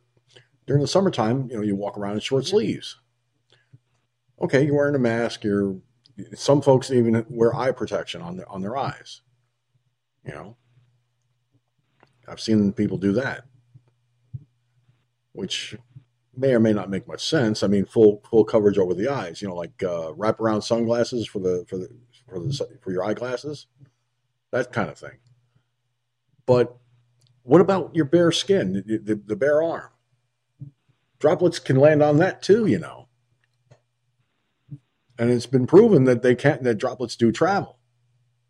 So I'm sorry. There's there's a lot about the science that's not adding up. Okay? And the Democrats love to always say that the president is he ignores the science. Well, listening to Fauci is probably the worst worst thing you could ever do, personally. But that's just my opinion. Um, so yeah, th- this whole thing, you know, it, it, doesn't. There's a lot that doesn't add up. Now, I made mention of uh, the Rockefeller Christmas tree. Now, the New York Post put out this article, and the headline reads: "Bill De Blasio's rules for the Rock for the Rock Center tree make absolutely no sense." Well, here's here's the deal on that. Okay. Blas is bent on ruining Midtown's Christmas. Did you really think 2020 couldn't get any dumber? On Wednesday, Rockefeller Center will light its Christmas tree. That's the cue for business for, for Midtown stores and eateries. The pandemic ensures crowds will be sparse, and retailers will suffer. Still, we've all been trying to make the best of it. Until Mayor de Blasio popped up Monday to say, don't go anywhere near the place until January. For years, His Honor has proven that he can't handle Christmas. Every year, the city throws out junky barriers and makes pedestrians go through literal obstacle courses to get to the tree. Last year was a little better, with de Blasio succumbing to his transportation department's entreaties to close 49th and 50th streets to cars, giving people room. Now, de Blasio is outdoing himself, proving that he also can't handle pandemic Christmas foot traffic. His worry is crowds. It's true that a few more folks are walking around than were in the summer. Thanksgiving night, families took their kids to see the Saks light show across the street from the tree. It was festive for a change, but it's nothing resembling a normal crowd. Maybe on a good day, 20%. Everyone wears a mask, and people don't cram together. Now de Blasio is taking what's working well enough for 2020 and breaking it. Monday, he grimly intoned that in normal years, we all go to see the tree in person. But this year, TV is the best way to see it anyone who wants to go in person, there's going to be a lot of specific rules. There will be a reservation system. Groups of no more than four people at a time in five minute pods. If you have more than two kids, you get two pods. Fun. It's emblematic of de Blasio's general cluelessness. The tree is not something to watch. The mayor can't tell the difference between the lighting, which is a short event, and just going to see the tree, something people could do over another six weeks until mid January. It makes sense to close the to close the lighting. A packed in crowd with people standing close to strangers for several hours is hardly a good idea, but it makes no sense to force people to get tickets for casual viewing. Most of the crowd has already dis- disappeared. The Rockettes show is canceled, meaning 30,000 fewer people crossing 6th Avenue daily. Rock Center, managed by real estate group Tishman Speyer, Tishman Speyer, sorry, has curtailed its skating rink capacity, meaning hundreds of people aren't lining up. Ticketing creates a problem where none exists. Excuse me. It requires a parameter so the city will cut off through access to 49th and 50th Streets, even to walkers, unless they have a ticket. On the other hand, though, the city says people can still walk part way through the block, apparently to right before the tree is visible, if they're shopping, a dead end, and doubled up crowds if they do come. Excuse me. This isn't closing off a couple of blocks for a televised parade. This is closing off critical midtown thoroughfares for more than a month. It will create conflict between the public and police and will further kill retail and restaurants. Consider, too, you can see the tree from Fifth Avenue as well as 51st and 48th Streets. Is the city going to cut off access there? If not, again, if any crowd does materialize, police are just going to recreate the same old setup a couple of blocks away. And if yes, mid public midtown spaces are a dead zone for the shopping season. As for the channel gardens, the city has people the city says people can walk there if they're going shopping, but not to see the tree. Okay, what is the city or Tishman going to do? Put up a big black veil?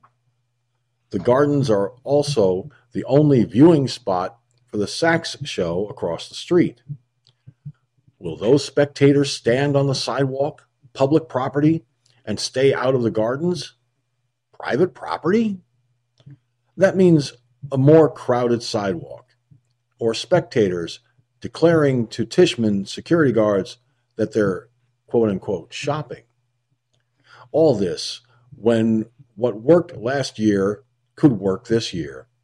Let people mill about freely on 49th and 50th with plenty of room and a mask. This is an outdoor activity where people don't linger that long. As for the idea, as the mayor promised, that things will return to normal next year, hmm.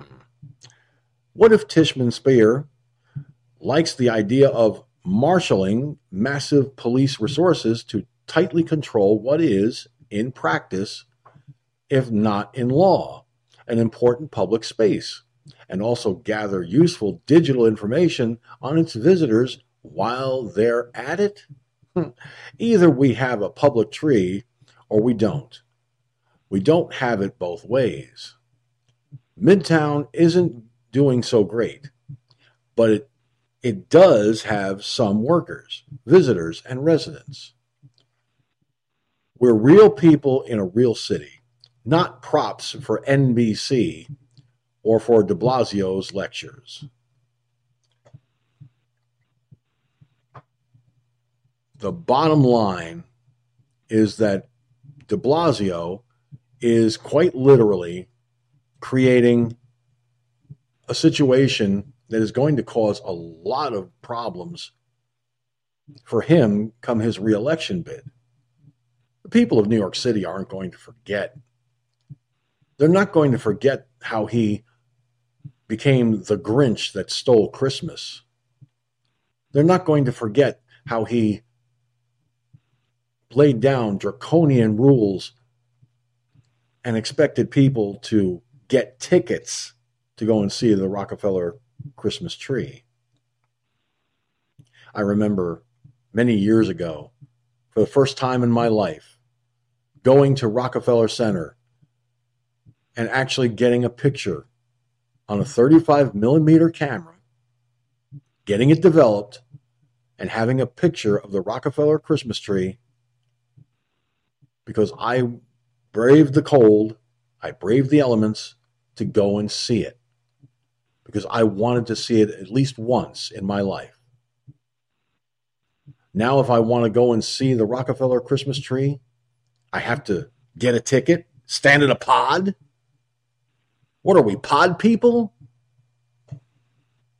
Gunslinger, what do you think of this? I think the whole damn thing is crazy, stupid. It's it's insane in the membrane. This is getting just this is just getting completely out of hand. I, I've never seen anything that that he would even come close to um, to being anything. I mean, this mask wearing, this this. Look at the picture I put in the FFNO real fast. Um, this will show you how stupid this shit has gone. I mean, I've never seen anything like it. Here you got a band that plays musical instruments, right? Well, goddamn, you got to blow on a musical instrument, right? But everyone is wearing face masks with a slit where your mouth is. How much sense? Come on, really? Come on, man. I mean, look at the picture. If this is not blowing things out of proportion, I just don't know what's what is. I mean, a band playing musical instruments, wearing a mask, but there's a slit where your mouth is. Uh, really? Uh, you, Sergeant Carter. Wait, wait, wait a minute. Wow. I'm going to show this on on on on the uh, video feed here. Hold on a second, folks. Wait till you see this. this and this happened oh, yeah, yeah. during an NFL football game. Okay, this was it an NFL football game or was it a, a college game? Well, either way, wait till you see this. This, this, this oh, it's a college game. Wait till you see this. Here we go. Get a load of this insanity. Okay? I mean, take a look at this. Look at that. They're wearing the, they're, they got their masks on, but they've got holes in the mask where the mouth is. How is that protecting people? How is that protecting them? Uh, it's not. Now, I just recently acquired a uh, fife. I got it for like 20 bucks.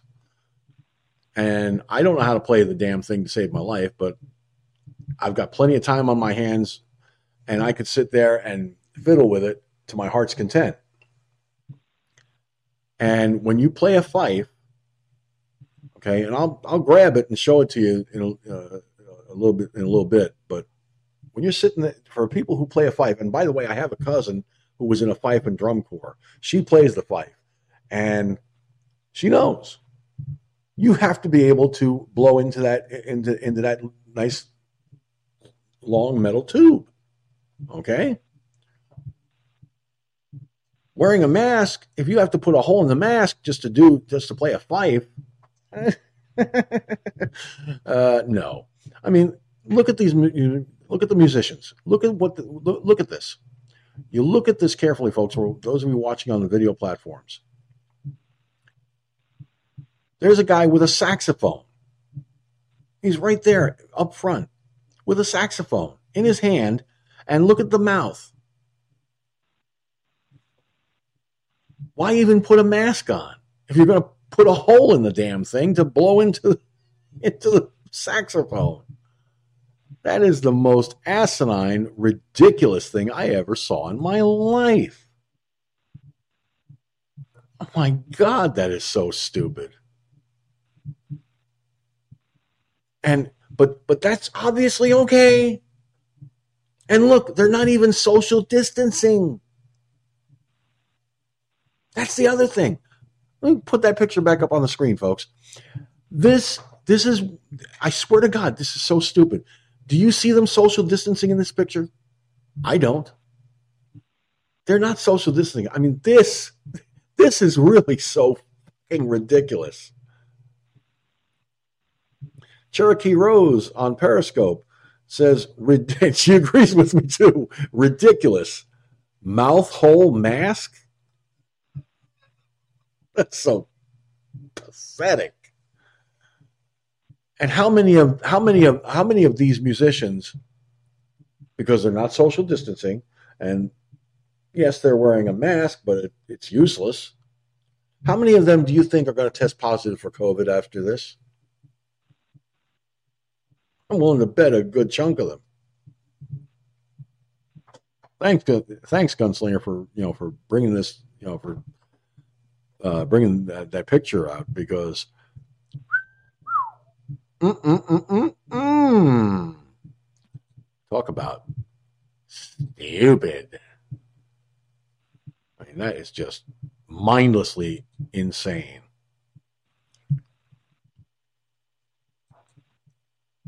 but yeah, I I, I think um, I think His Honor, the mayor of New York City, has completely lost his ever loving freaking mind. But that's the Democrat way, of course. That's the Democrat way. And we lost Mike on the phone line. I guess he decided to call it a night without saying goodbye again. Little stinker. Always he, he always does that takes a hike and then doesn't, you know, doesn't uh, say he's heading out. Now, remember that? Remember the blue wave that was supposed to happen with the Democrats this election? Remember that, folks? Well, I'll tell you what. I'll tell you what.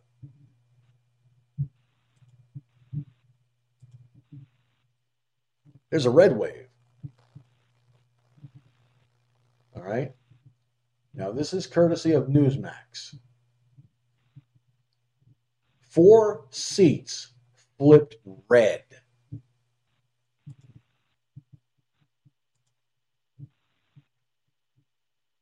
All right. Now, before I put this clip in motion, I'll read from the description.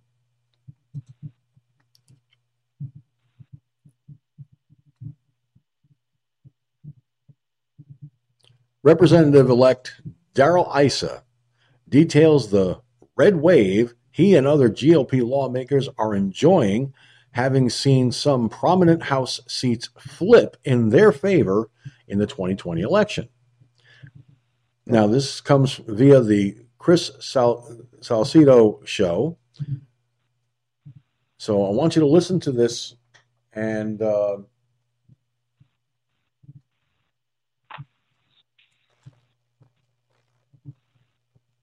Then I want to get your thoughts, Gun. Here we go. Glad you made it back, everybody. Republican Mike Garcia has narrowly won the 25th district out there in the People's Republic of California. That's the fourth seat that the GOP has flipped in that state. Joining Mr. Garcia in Congress in the next is our next guest, Congressman-elect Darrell Issa. The congressman is heading back to Washington, representing California's 50th congressional district. Congressman, it has been far too long. Welcome back to the Chris Salcedo Show. Well, thanks for having me back, and it's good to be heading back into the fight. Uh, as you said, in addition to saving a seat that we had lost due to resignation, uh, we've picked up four seats uh, just since Nancy Pelosi's been Speaker in California. Uh, a little part, uh, if you will, we're surfing a red wave that she said was going to be all blue.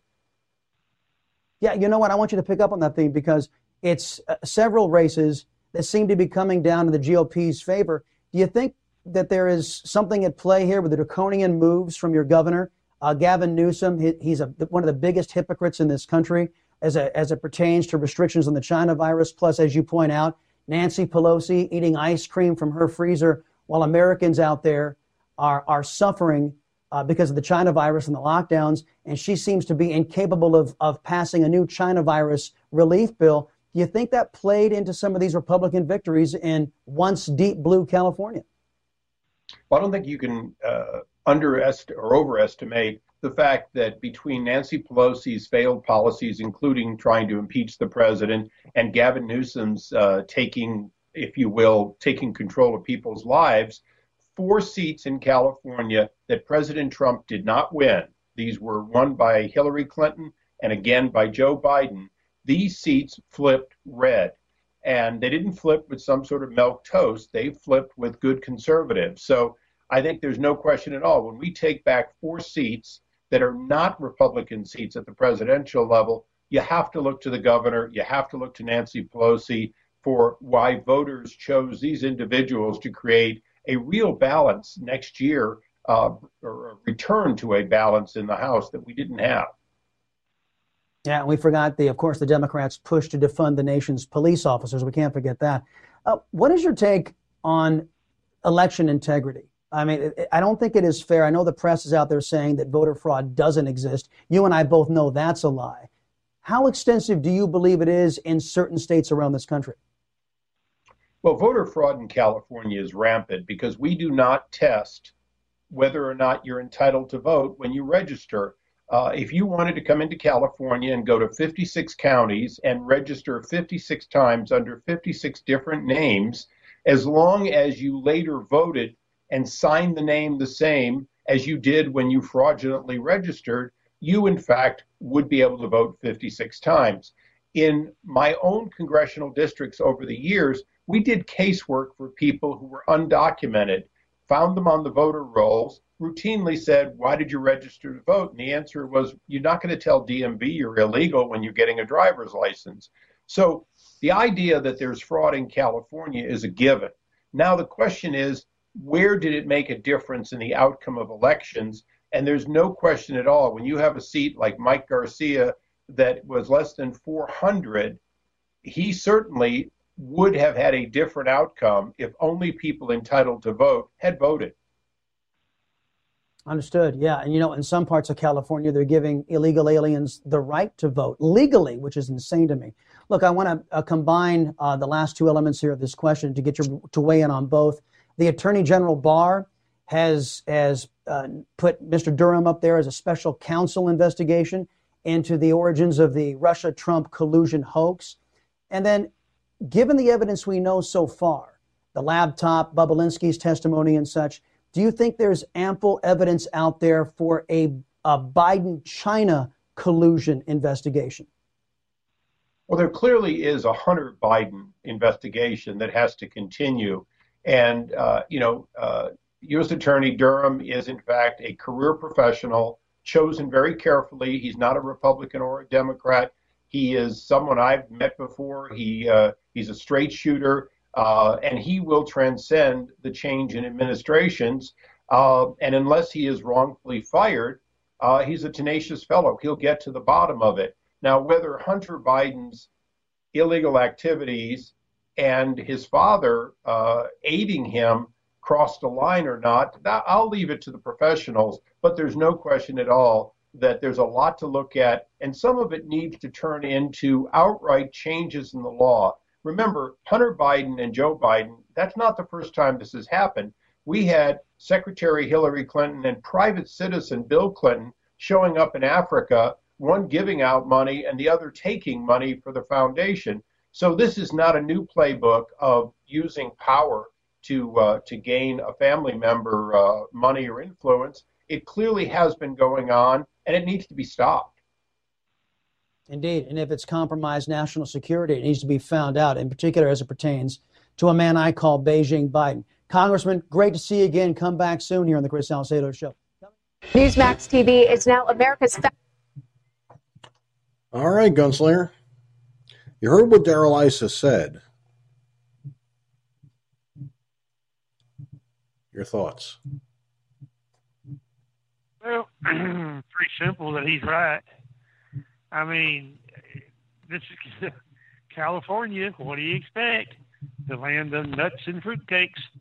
Okay, go in there and, and do this, and you vote 56 times. Wow.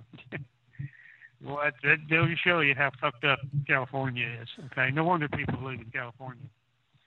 Um, I think I would too. Uh, of course, it's voter fraud. Of course, it's all of that. Of course, of course, of course, it's a horse. Of course. Uh, yeah. So, I mean, and they think it's normal out there. They think it's oh well, it's just no big deal, right? Well, yes, it's a big deal. Okay, and it's deserving that these Democrats are losing every seat that they can. Okay, because they are guilty. They are guilty. I don't need no goddamn jury. I don't need no trial. I don't need shit. The evidence is clear. You got two eyes. You got a brain. Figure it out. You know, two and two in this case is coming up with four. Guilty verdict. Go ahead. Crazy. No, I agree. And you know, the the, the harsh reality is, uh, when when you talk about uh, when you talk about the the the obvious voter fraud uh, that is happening with this election, when you talk about uh, when when Darrell Issa brought up the fact that you know you can register 56 times under different names as long as you sign the same name the same way as when you registered, you know, nobody's going to question it. Really? Hold on a minute. Back up the bus, Gus. If you know this is the kind of shit that's going on, why is nothing being done about it? Simple answer California. Okay? It's California. And in California, they can do whatever the fuck they want because they're de- it's a it's a Democrat controlled state. And because it's a Democrat controlled state, they are allowed to do whatever they please. And then of course Darrell Issa brought up about the about the Durham investigation. I'll tell you something. We've been hearing about the Durham investigation and the, the, report and everything else coming out and so on and so on for what last two or three months. Uh, if Durham has every has all his ducks in a row and has everything in place, it's time to excuse the expression, folks, but it's time to shit or get off the pot because the American people are fed up that entire Russian collusion bullshit, the impeachment, the Mueller report, all that shit that the Democrats put this country through, and their their boy, Mister, come on, man. I mean, do I need to remind everyone? I think I do. I think I need to remind the American people of what this motherfucker said back in October of this year. We have put we have put together, I think, the most extensive and inclusive voter fraud organization in the history of American politics. Anyone who's willing to make that kind of a statement ahead of the 2020 presidential election is guilty by definition of conspiracy to commit voter fraud. Oof. Why isn't he being called up on the carpet for it? President Trump shared the video that that clip came from. I put the clip, the video clip, up on Rumble, on and announced it on Parler. Okay. Now check this out. I'm going to go to Parler. All right. Now let's see here. I'm going to go to my Parler account. All right. And I've got 65 people following me. In the short space of time that I that I've been on Parler, using Parler of late, I've got 65 followers. That includes many of the people uh, that tune into this broadcast. All right. Well, that that Joe Biden video clip, the audio of which you just heard again tonight, has been viewed on Parler 32 times in the last 22 hours. 32 times in 22 hours. That's more than it would have gotten on Twitter in 22 hours. Because I'm sure Twitter would have taken it down.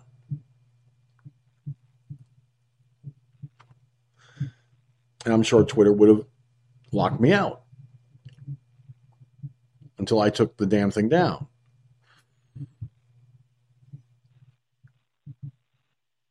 All right. One of my broadcasts uploaded to Rumble a day ago. 44 people viewed it on Parler.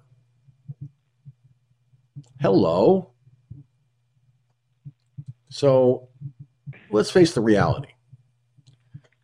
If the criminality that's that is obvious on the part of Joe Biden and his so-called campaign is indicative of the kind of stupidity that the entire Democratic National Committee is is guilty of, I think this likely something needs to be done about it. And the American people need to speak up loud and clear. Because how how is it that military votes went for Joe Biden and there wasn't almost there was hardly a single vote for the president. Does that make sense?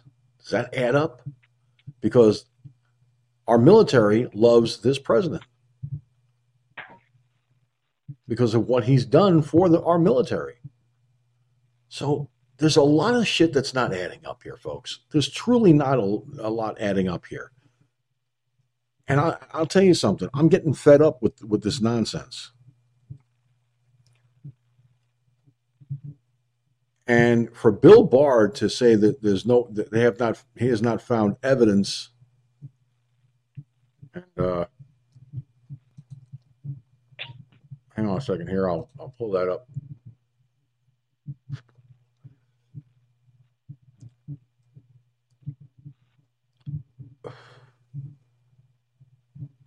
he Bill Barr told the Associated Press the DOJ has no evidence of fraud that would change the election outcome. What do you call all those affidavits signed by people?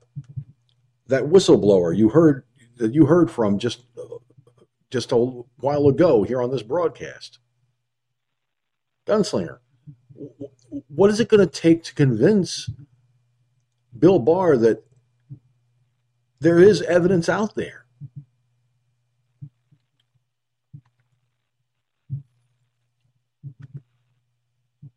Well, if he doesn't do something, he should be fired, whatever, impeached, or whatever they do to it. I mean, the evidence is clear. If you, like I said, well ago, if you cannot see this, you are a dumb motherfucker. Okay? I mean, there ain't no other. What, what are you, smart bastard? No. If you can't see all this evidence, it's clear as a nose or a fly that's sitting on your fucking nose. If you can't see that, man, you better you, you need to go jump off a goddamn cliff. Okay?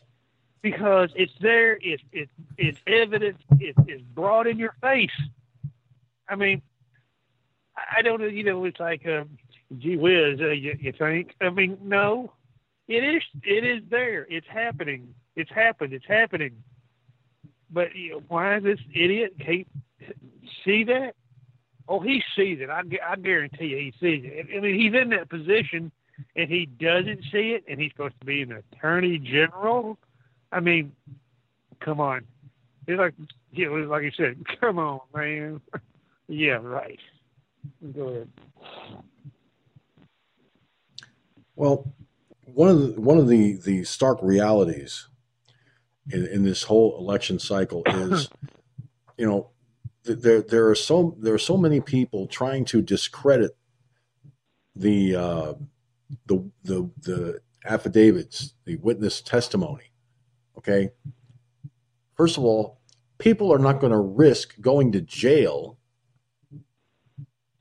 under penalty of perjury signing these affidavits if what they witnessed is not true. Why would a person do that to themselves? Why would they risk imprisonment under penalty of perjury if they're if they're going to lie through their teeth? Well, it's obvious to me that uh, you know that they're willing to tell the truth and shame the devil. They're willing to say what what's happening. And those affidavits are just as admissible as evidence in a court of law as actual physical evidence. Okay? So, somewhere along the line, somebody needs to remind Democrats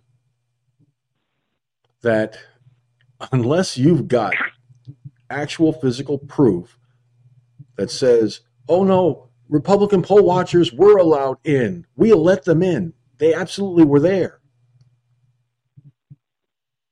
Prove it. But they weren't.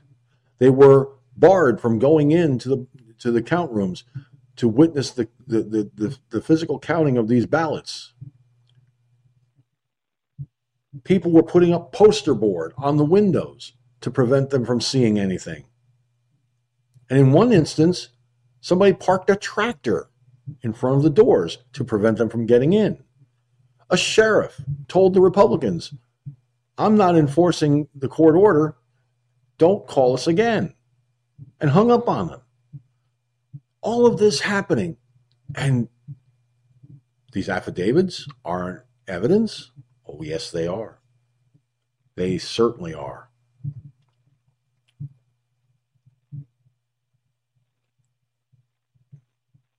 Now, something that um, something that uh, something that that really bothers me. I mean, it's it's kind of a te- it was it was only a tease on the part of the president, but Newsmax put this out there.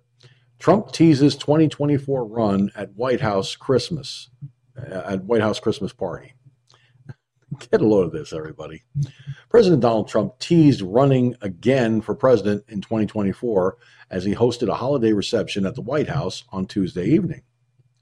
Trump told the crowd, which included many Republican National Committee members, It's been an amazing four years.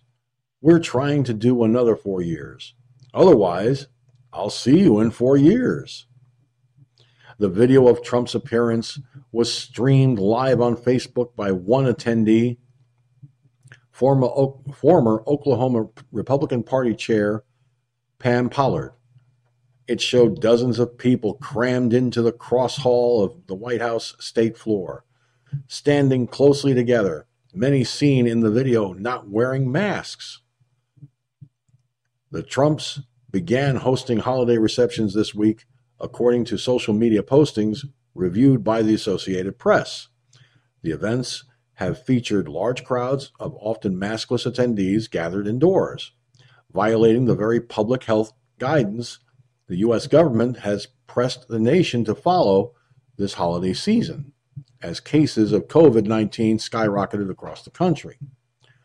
In the video, Trump is heard continuing to air allegations of election fraud in the November 3rd election against Joe Biden, who has been certified the winner, states apparently garnering him enough electoral votes for a win. Trump's Attorney General, William Barr, told the AP earlier Tuesday that the Justice Department had not uncovered evidence of widespread voter fraud and had seen nothing that would change the outcome of the 2020 presidential election. Trump told the group, adding, It's certainly an unusual year. We won an election, but they don't like that. I call it a rigged election, and I always will. The White House has been the site of at least one suspected COVID 19 super spreader event, and dozens of the president's aides, campaign staffers, and allies have tested positive in numerous outbreaks. Trump himself was hospitalized for the virus in October, and the First Lady and two of his sons have tested positive. Numerous others have had to quarantine. Stephanie Grisham, the First Lady's spokeswoman and chief of staff, had said last month that the White House would be moving forward with events while providing the safest environment possible. She said that would include smaller guest lists, that masks will be required and available, social distancing encouraged while on the White House grounds, and hand sanitizer stations throughout the state floor. Attending the parties will be a very personal choice, she added. Now, this was put out by the Associated Press. Of course, you know, Newsmax, you know, being a, being a, a news organization that can be trusted, had to put this out there.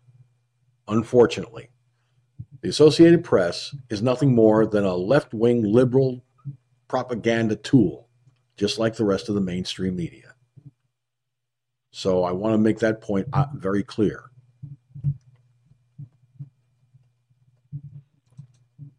But just the fact that President Trump was teasing running again for president in 2024, I mean, you gotta you gotta give the man credit. You know, he he's got a sense of humor. He really does. But he's also very serious about fighting this voter fraud situation that's happening in our nation, Gunslinger. So let me ask you this.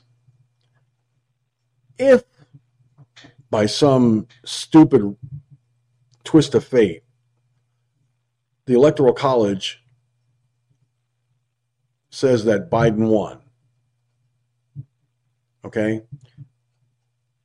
Now, that teasing about 2024 could very well become a, a very serious reality. Because I'm I stick by my gut feeling that right after the inauguration, Harris, Pelosi, and many other Democrats are going to convince Joe Biden to be seen by doctors, including and not limited to perhaps a psychiatrist, in order to invoke the 25th Amendment, thus making it possible for Harris to become the president, Pelosi the vice president, and our country being completely gutted at that point. Now, does anything I just said go beyond the, the realm or scope of possibility of the Democrats doing, given the rampant fraud that's happening in our country? Go ahead.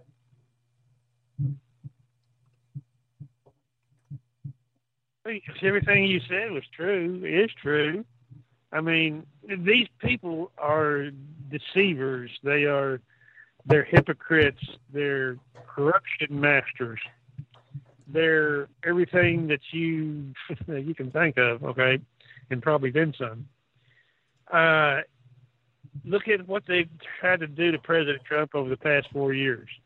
Every fucking thing that they could think of to get that man impeached for doing the right thing, for doing the right job for looking out for the American people.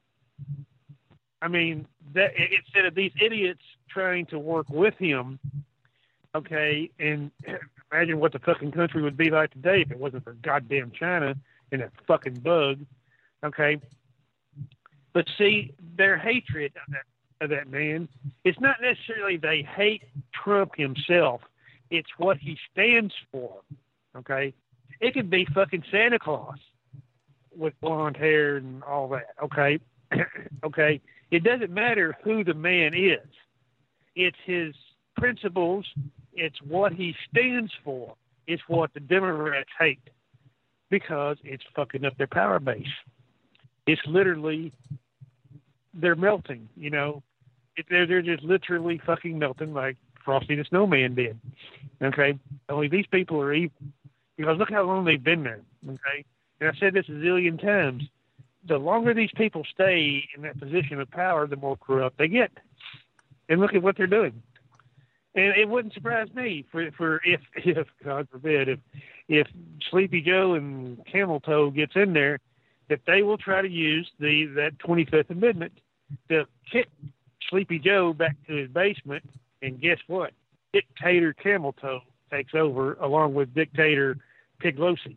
Okay, what a fucking pyramid in hell. Jeez, wow. That that ooh, that's that's that's a scary thought. Okay, to have them two idiots, them fools, them dumb fucks, okay, running this country. Oh yeah, yeah, yeah, yeah. Is there a fucking? Is there some some ship going to the moon or something? Get, get the fuck us out of here! God damn! Wow. Go ahead. Jeez. Well, I think there's a there's a it's just my opinion, mind you. I I get this the sneaking suspicion that somebody is passing around some bad mushrooms to, to Democrat to, to Democrats, or maybe some form of LSD that completely blows their mind completely apart. And anyone who watches Fox News or CNN or MSNBC or reads the, the newspapers like the New York Times or reads the things from the Huffington Post or the Washington Post, uh, they would have to be high on drugs to believe the bullshit that the Democrats are putting out there. Okay? So, is it beyond the realm of possibility what I said in regards to uh, invoking the 25th Amendment against Biden should he, by some disaster, be declared the winner by the Electoral College? No, it's not beyond the realm of possibility. And I don't trust Biden, even if he does manage to somehow stay in the stay in the White House and doesn't get a uh, 25th Amendment out. The very fact that he's he's picking people that were part of the Obama administration. Yeah, every person he's picked so far was in the Obama administration at one time. He's even considering Rahm Emanuel for the for Secretary of Transportation. I mean, if he gets into the White House, it's going to be like I said many times, Obama 2.0. Mark my words, people. Our country is going to be completely decimated if that happens. Look what happened in eight years under Obama holding the presidency hostage.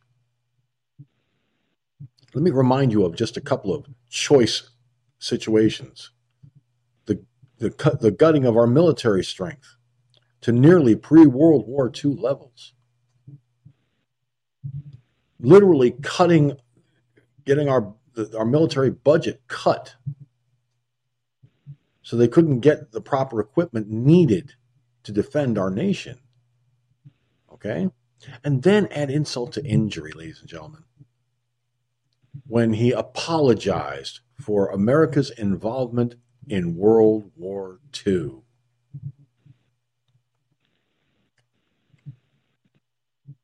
I mean, really? Do I have to spell it out for you? That a Biden administration would be an Obama administration without Obama actually being there? Because every person Biden is picking leading up to the potential uh, possibility, however unlikely, if the Electoral College says he won, he's going to have an Obama administration as his administration. And that could lead to disaster.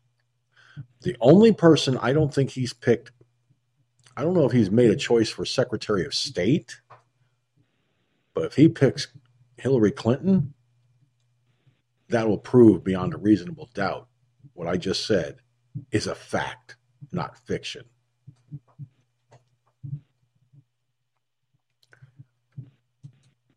Now, let me um, let me share with you, Gunslinger, and the rest of America, an item from One American News. Poll watchers bring forward evidence of voter fraud in Arizona and Michigan. Now, listen to this, everybody. Poll watchers are coming forward with their stories of witnessing fraud as the president's campaign continues to try and bring legitimacy to the 2020 election. Monday's hearing was led by the president's personal attorney, Rudy Giuliani, who was met with a strong round of applause when he reiterated the importance of maintaining election integrity. Your political career is worth losing if you can save the right to vote in America, he firmly stated. Giuliani urged state lawmakers to bring up evidence of election fraud on the floor of the Arizona state legislature. During the hearing, cybersecurity expert and retired Colonel Phil Waldron, Waldron, yeah, tongue-tied, told Arizona lawmakers this year's election was compromised by Dominion voting systems. He testified that Dominion systems are not secure but had the political muscle to force their involvement in this year's election. Waldron went on to say Dominion systems can be changed by either an authorized or an unauthorized hacker to alter election outcomes. He added the machines in question were connected to the internet in violation of election law which left it open for potential hackers. Meanwhile, in Detroit, another poll watcher named Adam D'Angeli came forward to detail voting irregularities and fraud committed by Democrat election officials in Michigan. Ooh, excuse me. Sorry about that. Nobody heard that. But what they told us to do was they said poll changers can challenge the processing procedure, but if their challenge is meritless, just ignore it basically, he stated. President Trump commented on the new evidence as it was brought to light throughout the day, pointing out that his loss was not statistically possible.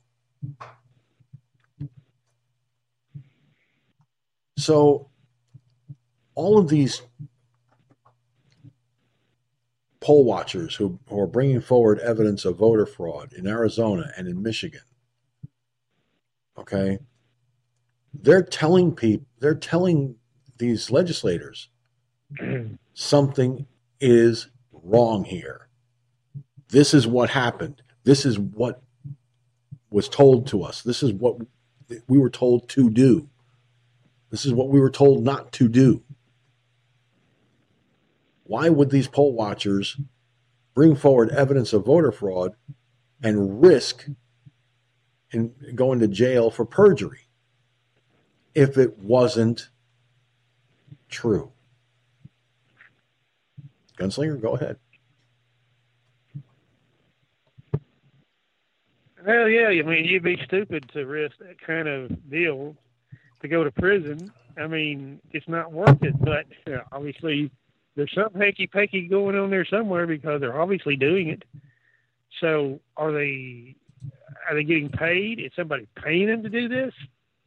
I mean, you didn't have to pay me to go to fucking prison, I swear to God. I mean, come on, think about it. For, you know, ten, fifteen years. Are you kidding me? Uh, that's that would be the only reason that I could think of that these people are doing this shit. Somebody's paying them behind the behind their hands or something. But even then, to, to accept something like that would be, oh yeah, yeah. You talk about stu- stupidity beyond belief. Okay, I mean, would you do that? So no, hell no. But these people, I mean, they are, I don't know, fucked up in the head is what they are.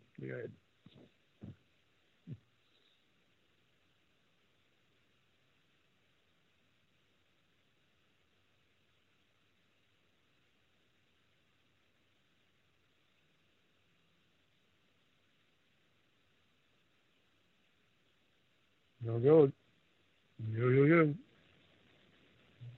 Okay, let me try that again. I was I was setting up the the clip, and I turned my mic off just in case it started automatically. So I didn't want I didn't want to have that happen. So my apologies, folks. Let me try this again. According to One America News Network, newly formed Freedom Force is going to go toe to toe with Democrats with the Democrat squad in the House. So let me put this clip in motion and tell me what you think when it's done, Gun. The newly elected representative from Utah, Burgess Owens, is sending a warning to the liberal squad. In an interview Sunday, the former NFL player said a new group of Republican lawmakers are coming together to push back against socialism. The Freedom Force includes Owens, Byron Donalds of Florida, Michelle Steel of California, and at least half a dozen other conservative freshmen who share a common love for the United States. Owens says the force aims to give a quote contrast to the hard left. One America's Christina Howardson has more on the Freedom Force.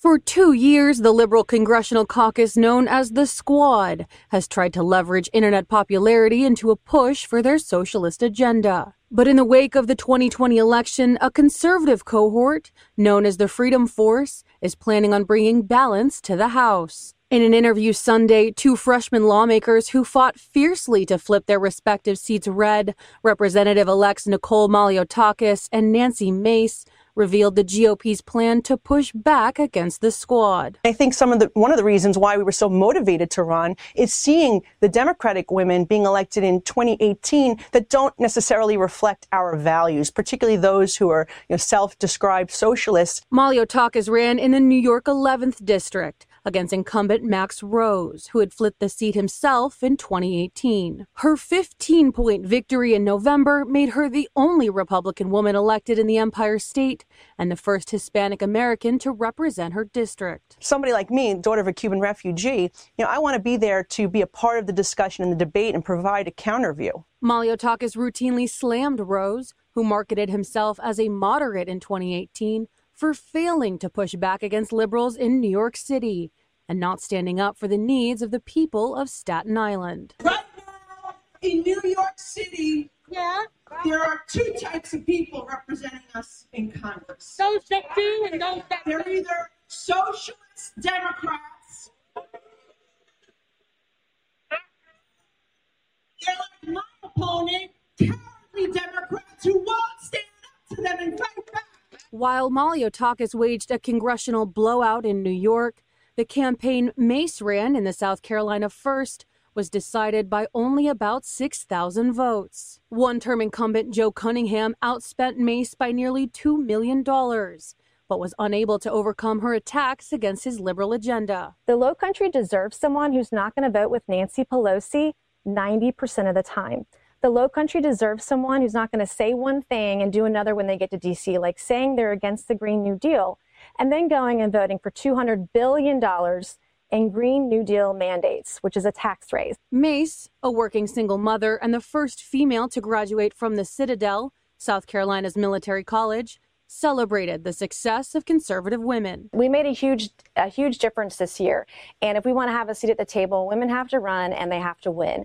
And the, the great thing about this story this year, Dana, and I'm so appreciative of you having Nicole and I on today, is that it's not just Democrat women that have a monopoly on breaking glass ceilings. Republican women have been doing it all year long in these elections all across the country.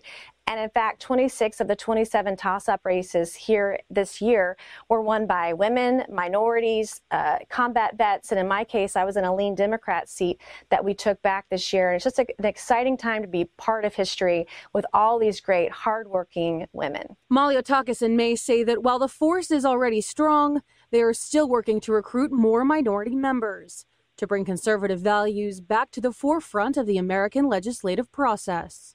Christina Howitson, One America News. Now, I got to say, without fear of contradiction, okay, while that clip was playing, I'm I glanced over at the video. That interview that you heard these two ladies speaking on was done on, of all places, liberal run CNN. That's right, liberal run CNN. And I was surprised that the person doing the interview didn't interrupt them, didn't cut them off, didn't try to contradict them in any way. I was very surprised by that. Gunslinger, what do you think about these, about this uh, freedom force that is now making its way to our Congress in and and, prepared to challenge the the liberal squad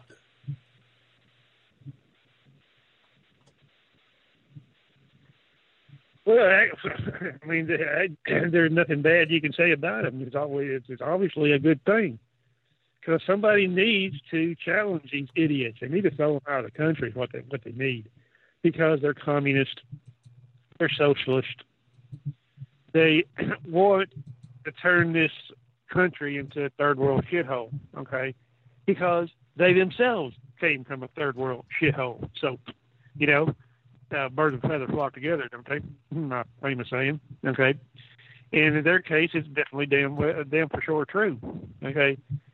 They want to bring in their communist agendas. They want to bring in their socialist agendas, and we all know they don't work. Uh, they want to bring in that Sharia law bullshit. Okay. Again, turning this country into one of their third world shitholes that they fucking slithered out from under. So they need to go up back and slither back under that fucking shithole that they come in, that they came from. Because we don't want that shit in this country. We're not going to have this shit in the country. Okay, you think they're going to try to to put in place and replace the Constitution with that bullshit Sharia law and that? Uh, oh my God! I mean, revolution. ain't no doubt about it. Okay, but uh, oh yeah, that's a good idea for those other yeah, challenge them all the way. Run them motherfuckers out of town with pitchforks. Go ahead. yeah, run them out of town with pitchforks. Yeah, run them out of town on that proverbial rail. It's a kind of a kind of a catch twenty two for them, isn't it? You know. but I think this uh, dubbing themselves the freedom, dubbing themselves Freedom Force, uh, is a very apt uh, moniker. It really is. Uh, because when you look at the at, at, the number of people that are in this freedom force, there's something like five or six people that are part of this, where the squad is only four people. So they're outnumbered. they are literally outnumbered in that regard. So the squad's going to have their hands full. The only thing that they can claim against the against the Freedom Force is Oh, that is so racist. To the men on the on the on the Freedom Force, they're, they're liable to invoke. You're you're being you're acting like a white supremacist.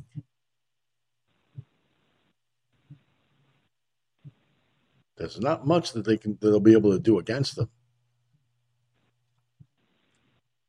and uh, between you, me, and the four winds, gunslinger, I think the the irony that comes of all this is the the Republicans took back more seats in this election than the Democrats thought possible, and it made them cringe.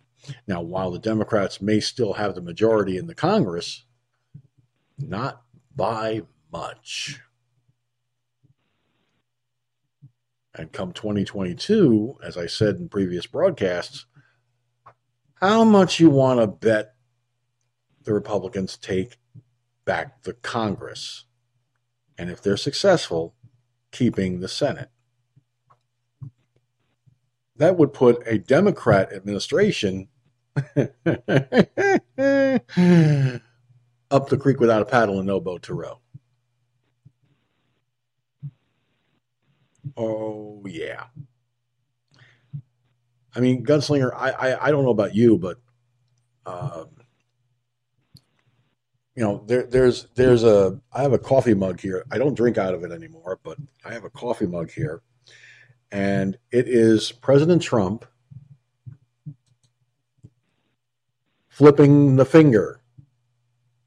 Okay, President Trump flipping the finger, and his, that that image is on both sides of this mug, and this mug sits right here on top of my on the on the shelf of my desk, right there, where I can see it, and I'm gonna one of these days I'm gonna take a picture of that mug. I'm going to put that picture up on the social media platforms other than Facebook because I won't put it on Facebook because I'm sure Facebook will go, that's hate speech. Facebook jail for you. So I won't put it on Facebook, but I'll put it on MeWe and Gab. I'll even put it on Parler. And I'm willing to bet dollars to donuts it'll go viral. I have that feeling it would go viral. Especially when I add the caption this is President Trump's reaction to a rigged election.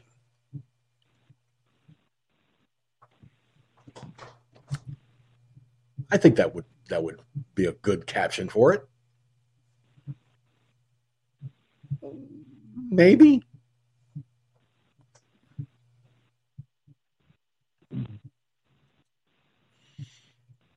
All right. Now, Gunslinger.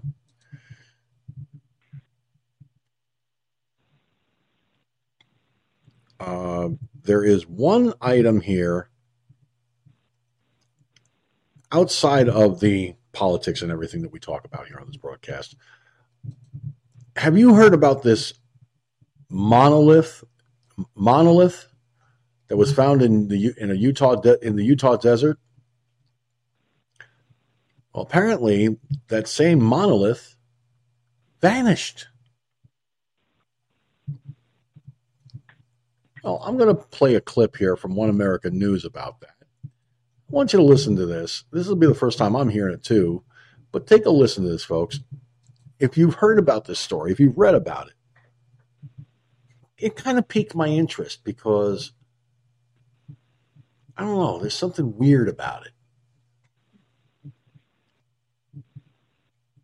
Keep this image in the back of your mind, folks, by the way. Remember 2001 A Space Odyssey. I won't say anything more than that. So here goes nothing. I hope. A mysterious monolith has Utah authorities baffled after appearing out of nowhere when vanishing with no trace of an owner. One here's One America's Timothy Hart with more. An enigmatic monolith making headlines for its sudden appearance in a Utah desert is removed by an unknown party. According to the United States Bureau of Land Management, the unauthorized structure has been removed, and officials are at a loss for who the culprit could have been. No leads and no trace evidence. All that was left behind where the structure once stood proudly is a pile of rocks and the monolith's triangular top. The monolith's appearance in late November had many dumbfounded after it was discovered by state officials who were out counting bighorn sheep. Travelers flocked to the Red Rock Desert to find the structure after online communities tracked its coordinates. Tourists who took the pilgrimage discovered the object was made from aluminum and was hollow on the inside. Utah authorities have denied any involvement on their part, saying the move, although amusing, is still technically illegal. The Land Management Bureau made no comment on the structure, but did remind residents such actions were criminal offenses. Local officials say the monolith is considered private property and they had no authority to remove it. The monolith's creator remains unknown, with speculation ranging wildly from rumors the originator could have been a rogue street artist to other wilder theories blaming ancient aliens. Investigations into the structure and its origins are now under the jurisdiction of the county sheriff. Timothy Hart, One American News. Want to see more video? Now, for those of you who are wondering what this monolith looks like, all right, I'm going to uh, I'm going to attempt the impossible here. Let's see if I can screen capture this thing. Uh, here we go. There.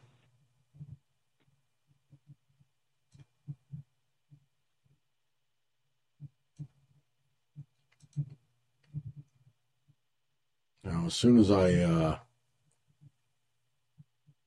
as soon as I, there we go.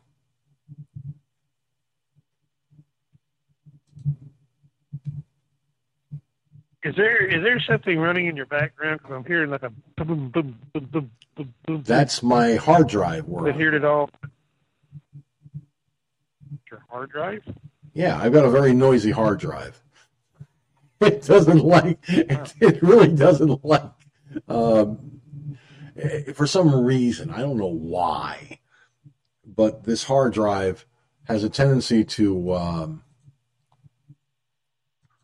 to kind of spit and sputter when it, when, when it goes around. It's, it's okay. It's, it's, there's nothing wrong with it, but it's, it's a, it's because where my microphone is, and where the tower is, the tower is uh,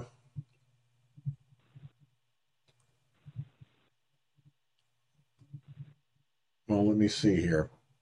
Hang on a second. Let me get my measuring tape because I'm not sure exactly how far it really is.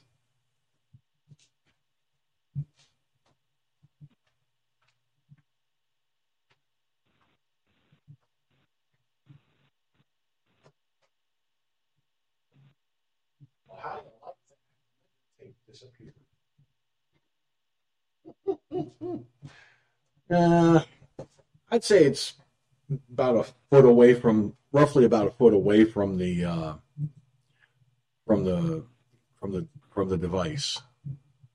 So, and I'm surprised you can hear it uh, in the background because now it's. I've been hearing it all night. That's wild. I've been hearing it all night. Is that the Did you hear it the other night too, boom, or boom, boom? I didn't recall hearing it the other night, last night, but I, boy, ever since you started, though, I was wondering what. It's like a little bitty drums beating. Boom, boom, boom, boom, boom, boom. No. It's weird. it's it's definitely not uh, a drum beat. Now let me see here.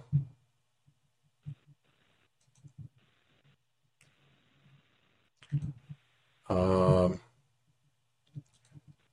I'll put this in the uh, in the chat room so you can see a, sol- uh, a still shot of the of the monolith in question.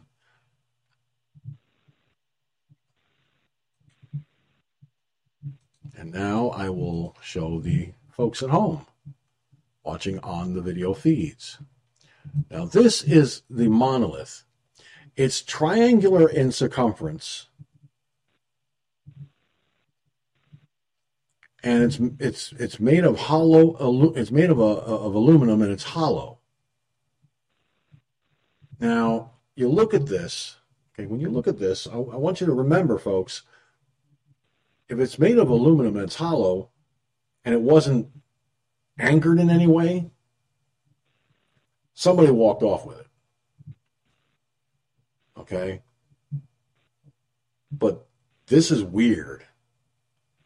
All, one day there was nothing there, and then all of a sudden it's there, and then all of a sudden again it's not there anymore. I, I kind of wonder about this. I, I- think the person who who made this, okay, the person who who's behind the making of this, uh, certainly, uh, you know, uh, certainly uh, put something out there to, to make it a mystery. Whether it's mysterious or not is not for me to say. But I will say this. It raises a it raises an eyebrow as to who snatched it and why. A little something at the clo- as we close out the broadcast tonight for those who uh, were curious. And of course, if you want to see the uh, the image in question, I'm sure you can look it up on Google Images and find Utah monolith. In fact, I'm almost 99% sure of that. Let me see. Just for shits and giggles, people. Yes, I'm going to put in Utah monolith. Yep. You will see pictures of the Utah monolith. Uh,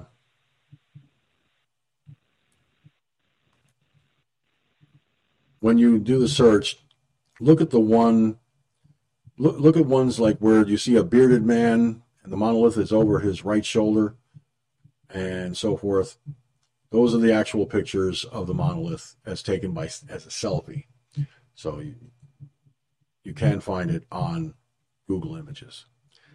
Well, that is going to do it for this edition of Firefox News Online. Of course, I want to thank Cherokee Rose for tuning in and joining us. Jean also uh, was watching tonight. I apologize, Jean. I did not recognize you as I should have. And I really am sorry that did not happen. Uh, that's my bad, but I am recognizing you uh, at this point. Uh, Captain Obvious, who was obviously clueless, also tuned in. Mike from Louisiana. And of course, all of you watching and listening by archives. A fresh copy of this broadcast will be uploaded to Blog Talk Radio with everything intact uh, shortly after I get off the air. And of course, uh, for those of you to see it on rumble.com, it will be there as well. Uh, you can check parler.com, MeWe.com, and of course, Gab.com for the links to the Rumble broad, the Rumble archive broadcast of tonight's show.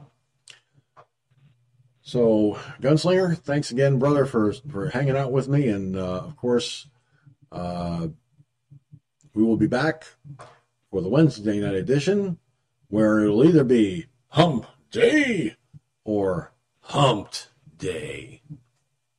We'll have to see. But in the meantime, I'm George Sinzer, and for the comments I've made, that's the way it is from my perspective. Y'all be good, and if you can't be good, be careful. And if you can't be careful, please, for the love of God, do not name it after me. That's all I ask. Until next time, good night, America, and we will catch you on the next edition of Firefox News Online. Fair, balanced, and always responsible, and even sometimes a little bit silly, too. So, that's all there is. There ain't no more. Nighty night, people. Thank you for tuning in to Firefox News Online. Firefox News Online is a production of Firefox News Online Productions. Any rebroadcast, transcript, either in whole or in part, without the express written permission of Firefox News Online Productions and its owner, is expressly forbidden. Copyright 2020, all rights reserved. Send your comments to us by writing comments at firefoxnewsonline.com. That's comments at firefoxnewsonline.com. Also, if you have any stories or topic ideas you'd like to share with us, send them to we report at firefoxnewsonline.com. That's we report at firefoxnewsonline.com. And be sure to check facebook.com slash ffnoibn. That's facebook.com slash ffnoibn for the links to the live broadcasts of Firefox News Online on the Firefox News Online Internet Broadcasting Network. Be sure to use hashtag FFNOP, that's hashtag FFNOP, to trend this broadcast and all Firefox News Online broadcasts globally on social media. Thank you for tuning in. We'll catch you on the next edition.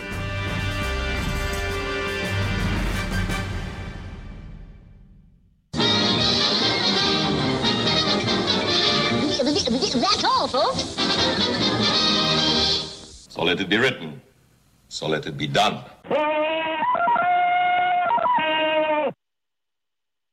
Thank you for using Blog Talk Radio. Goodbye.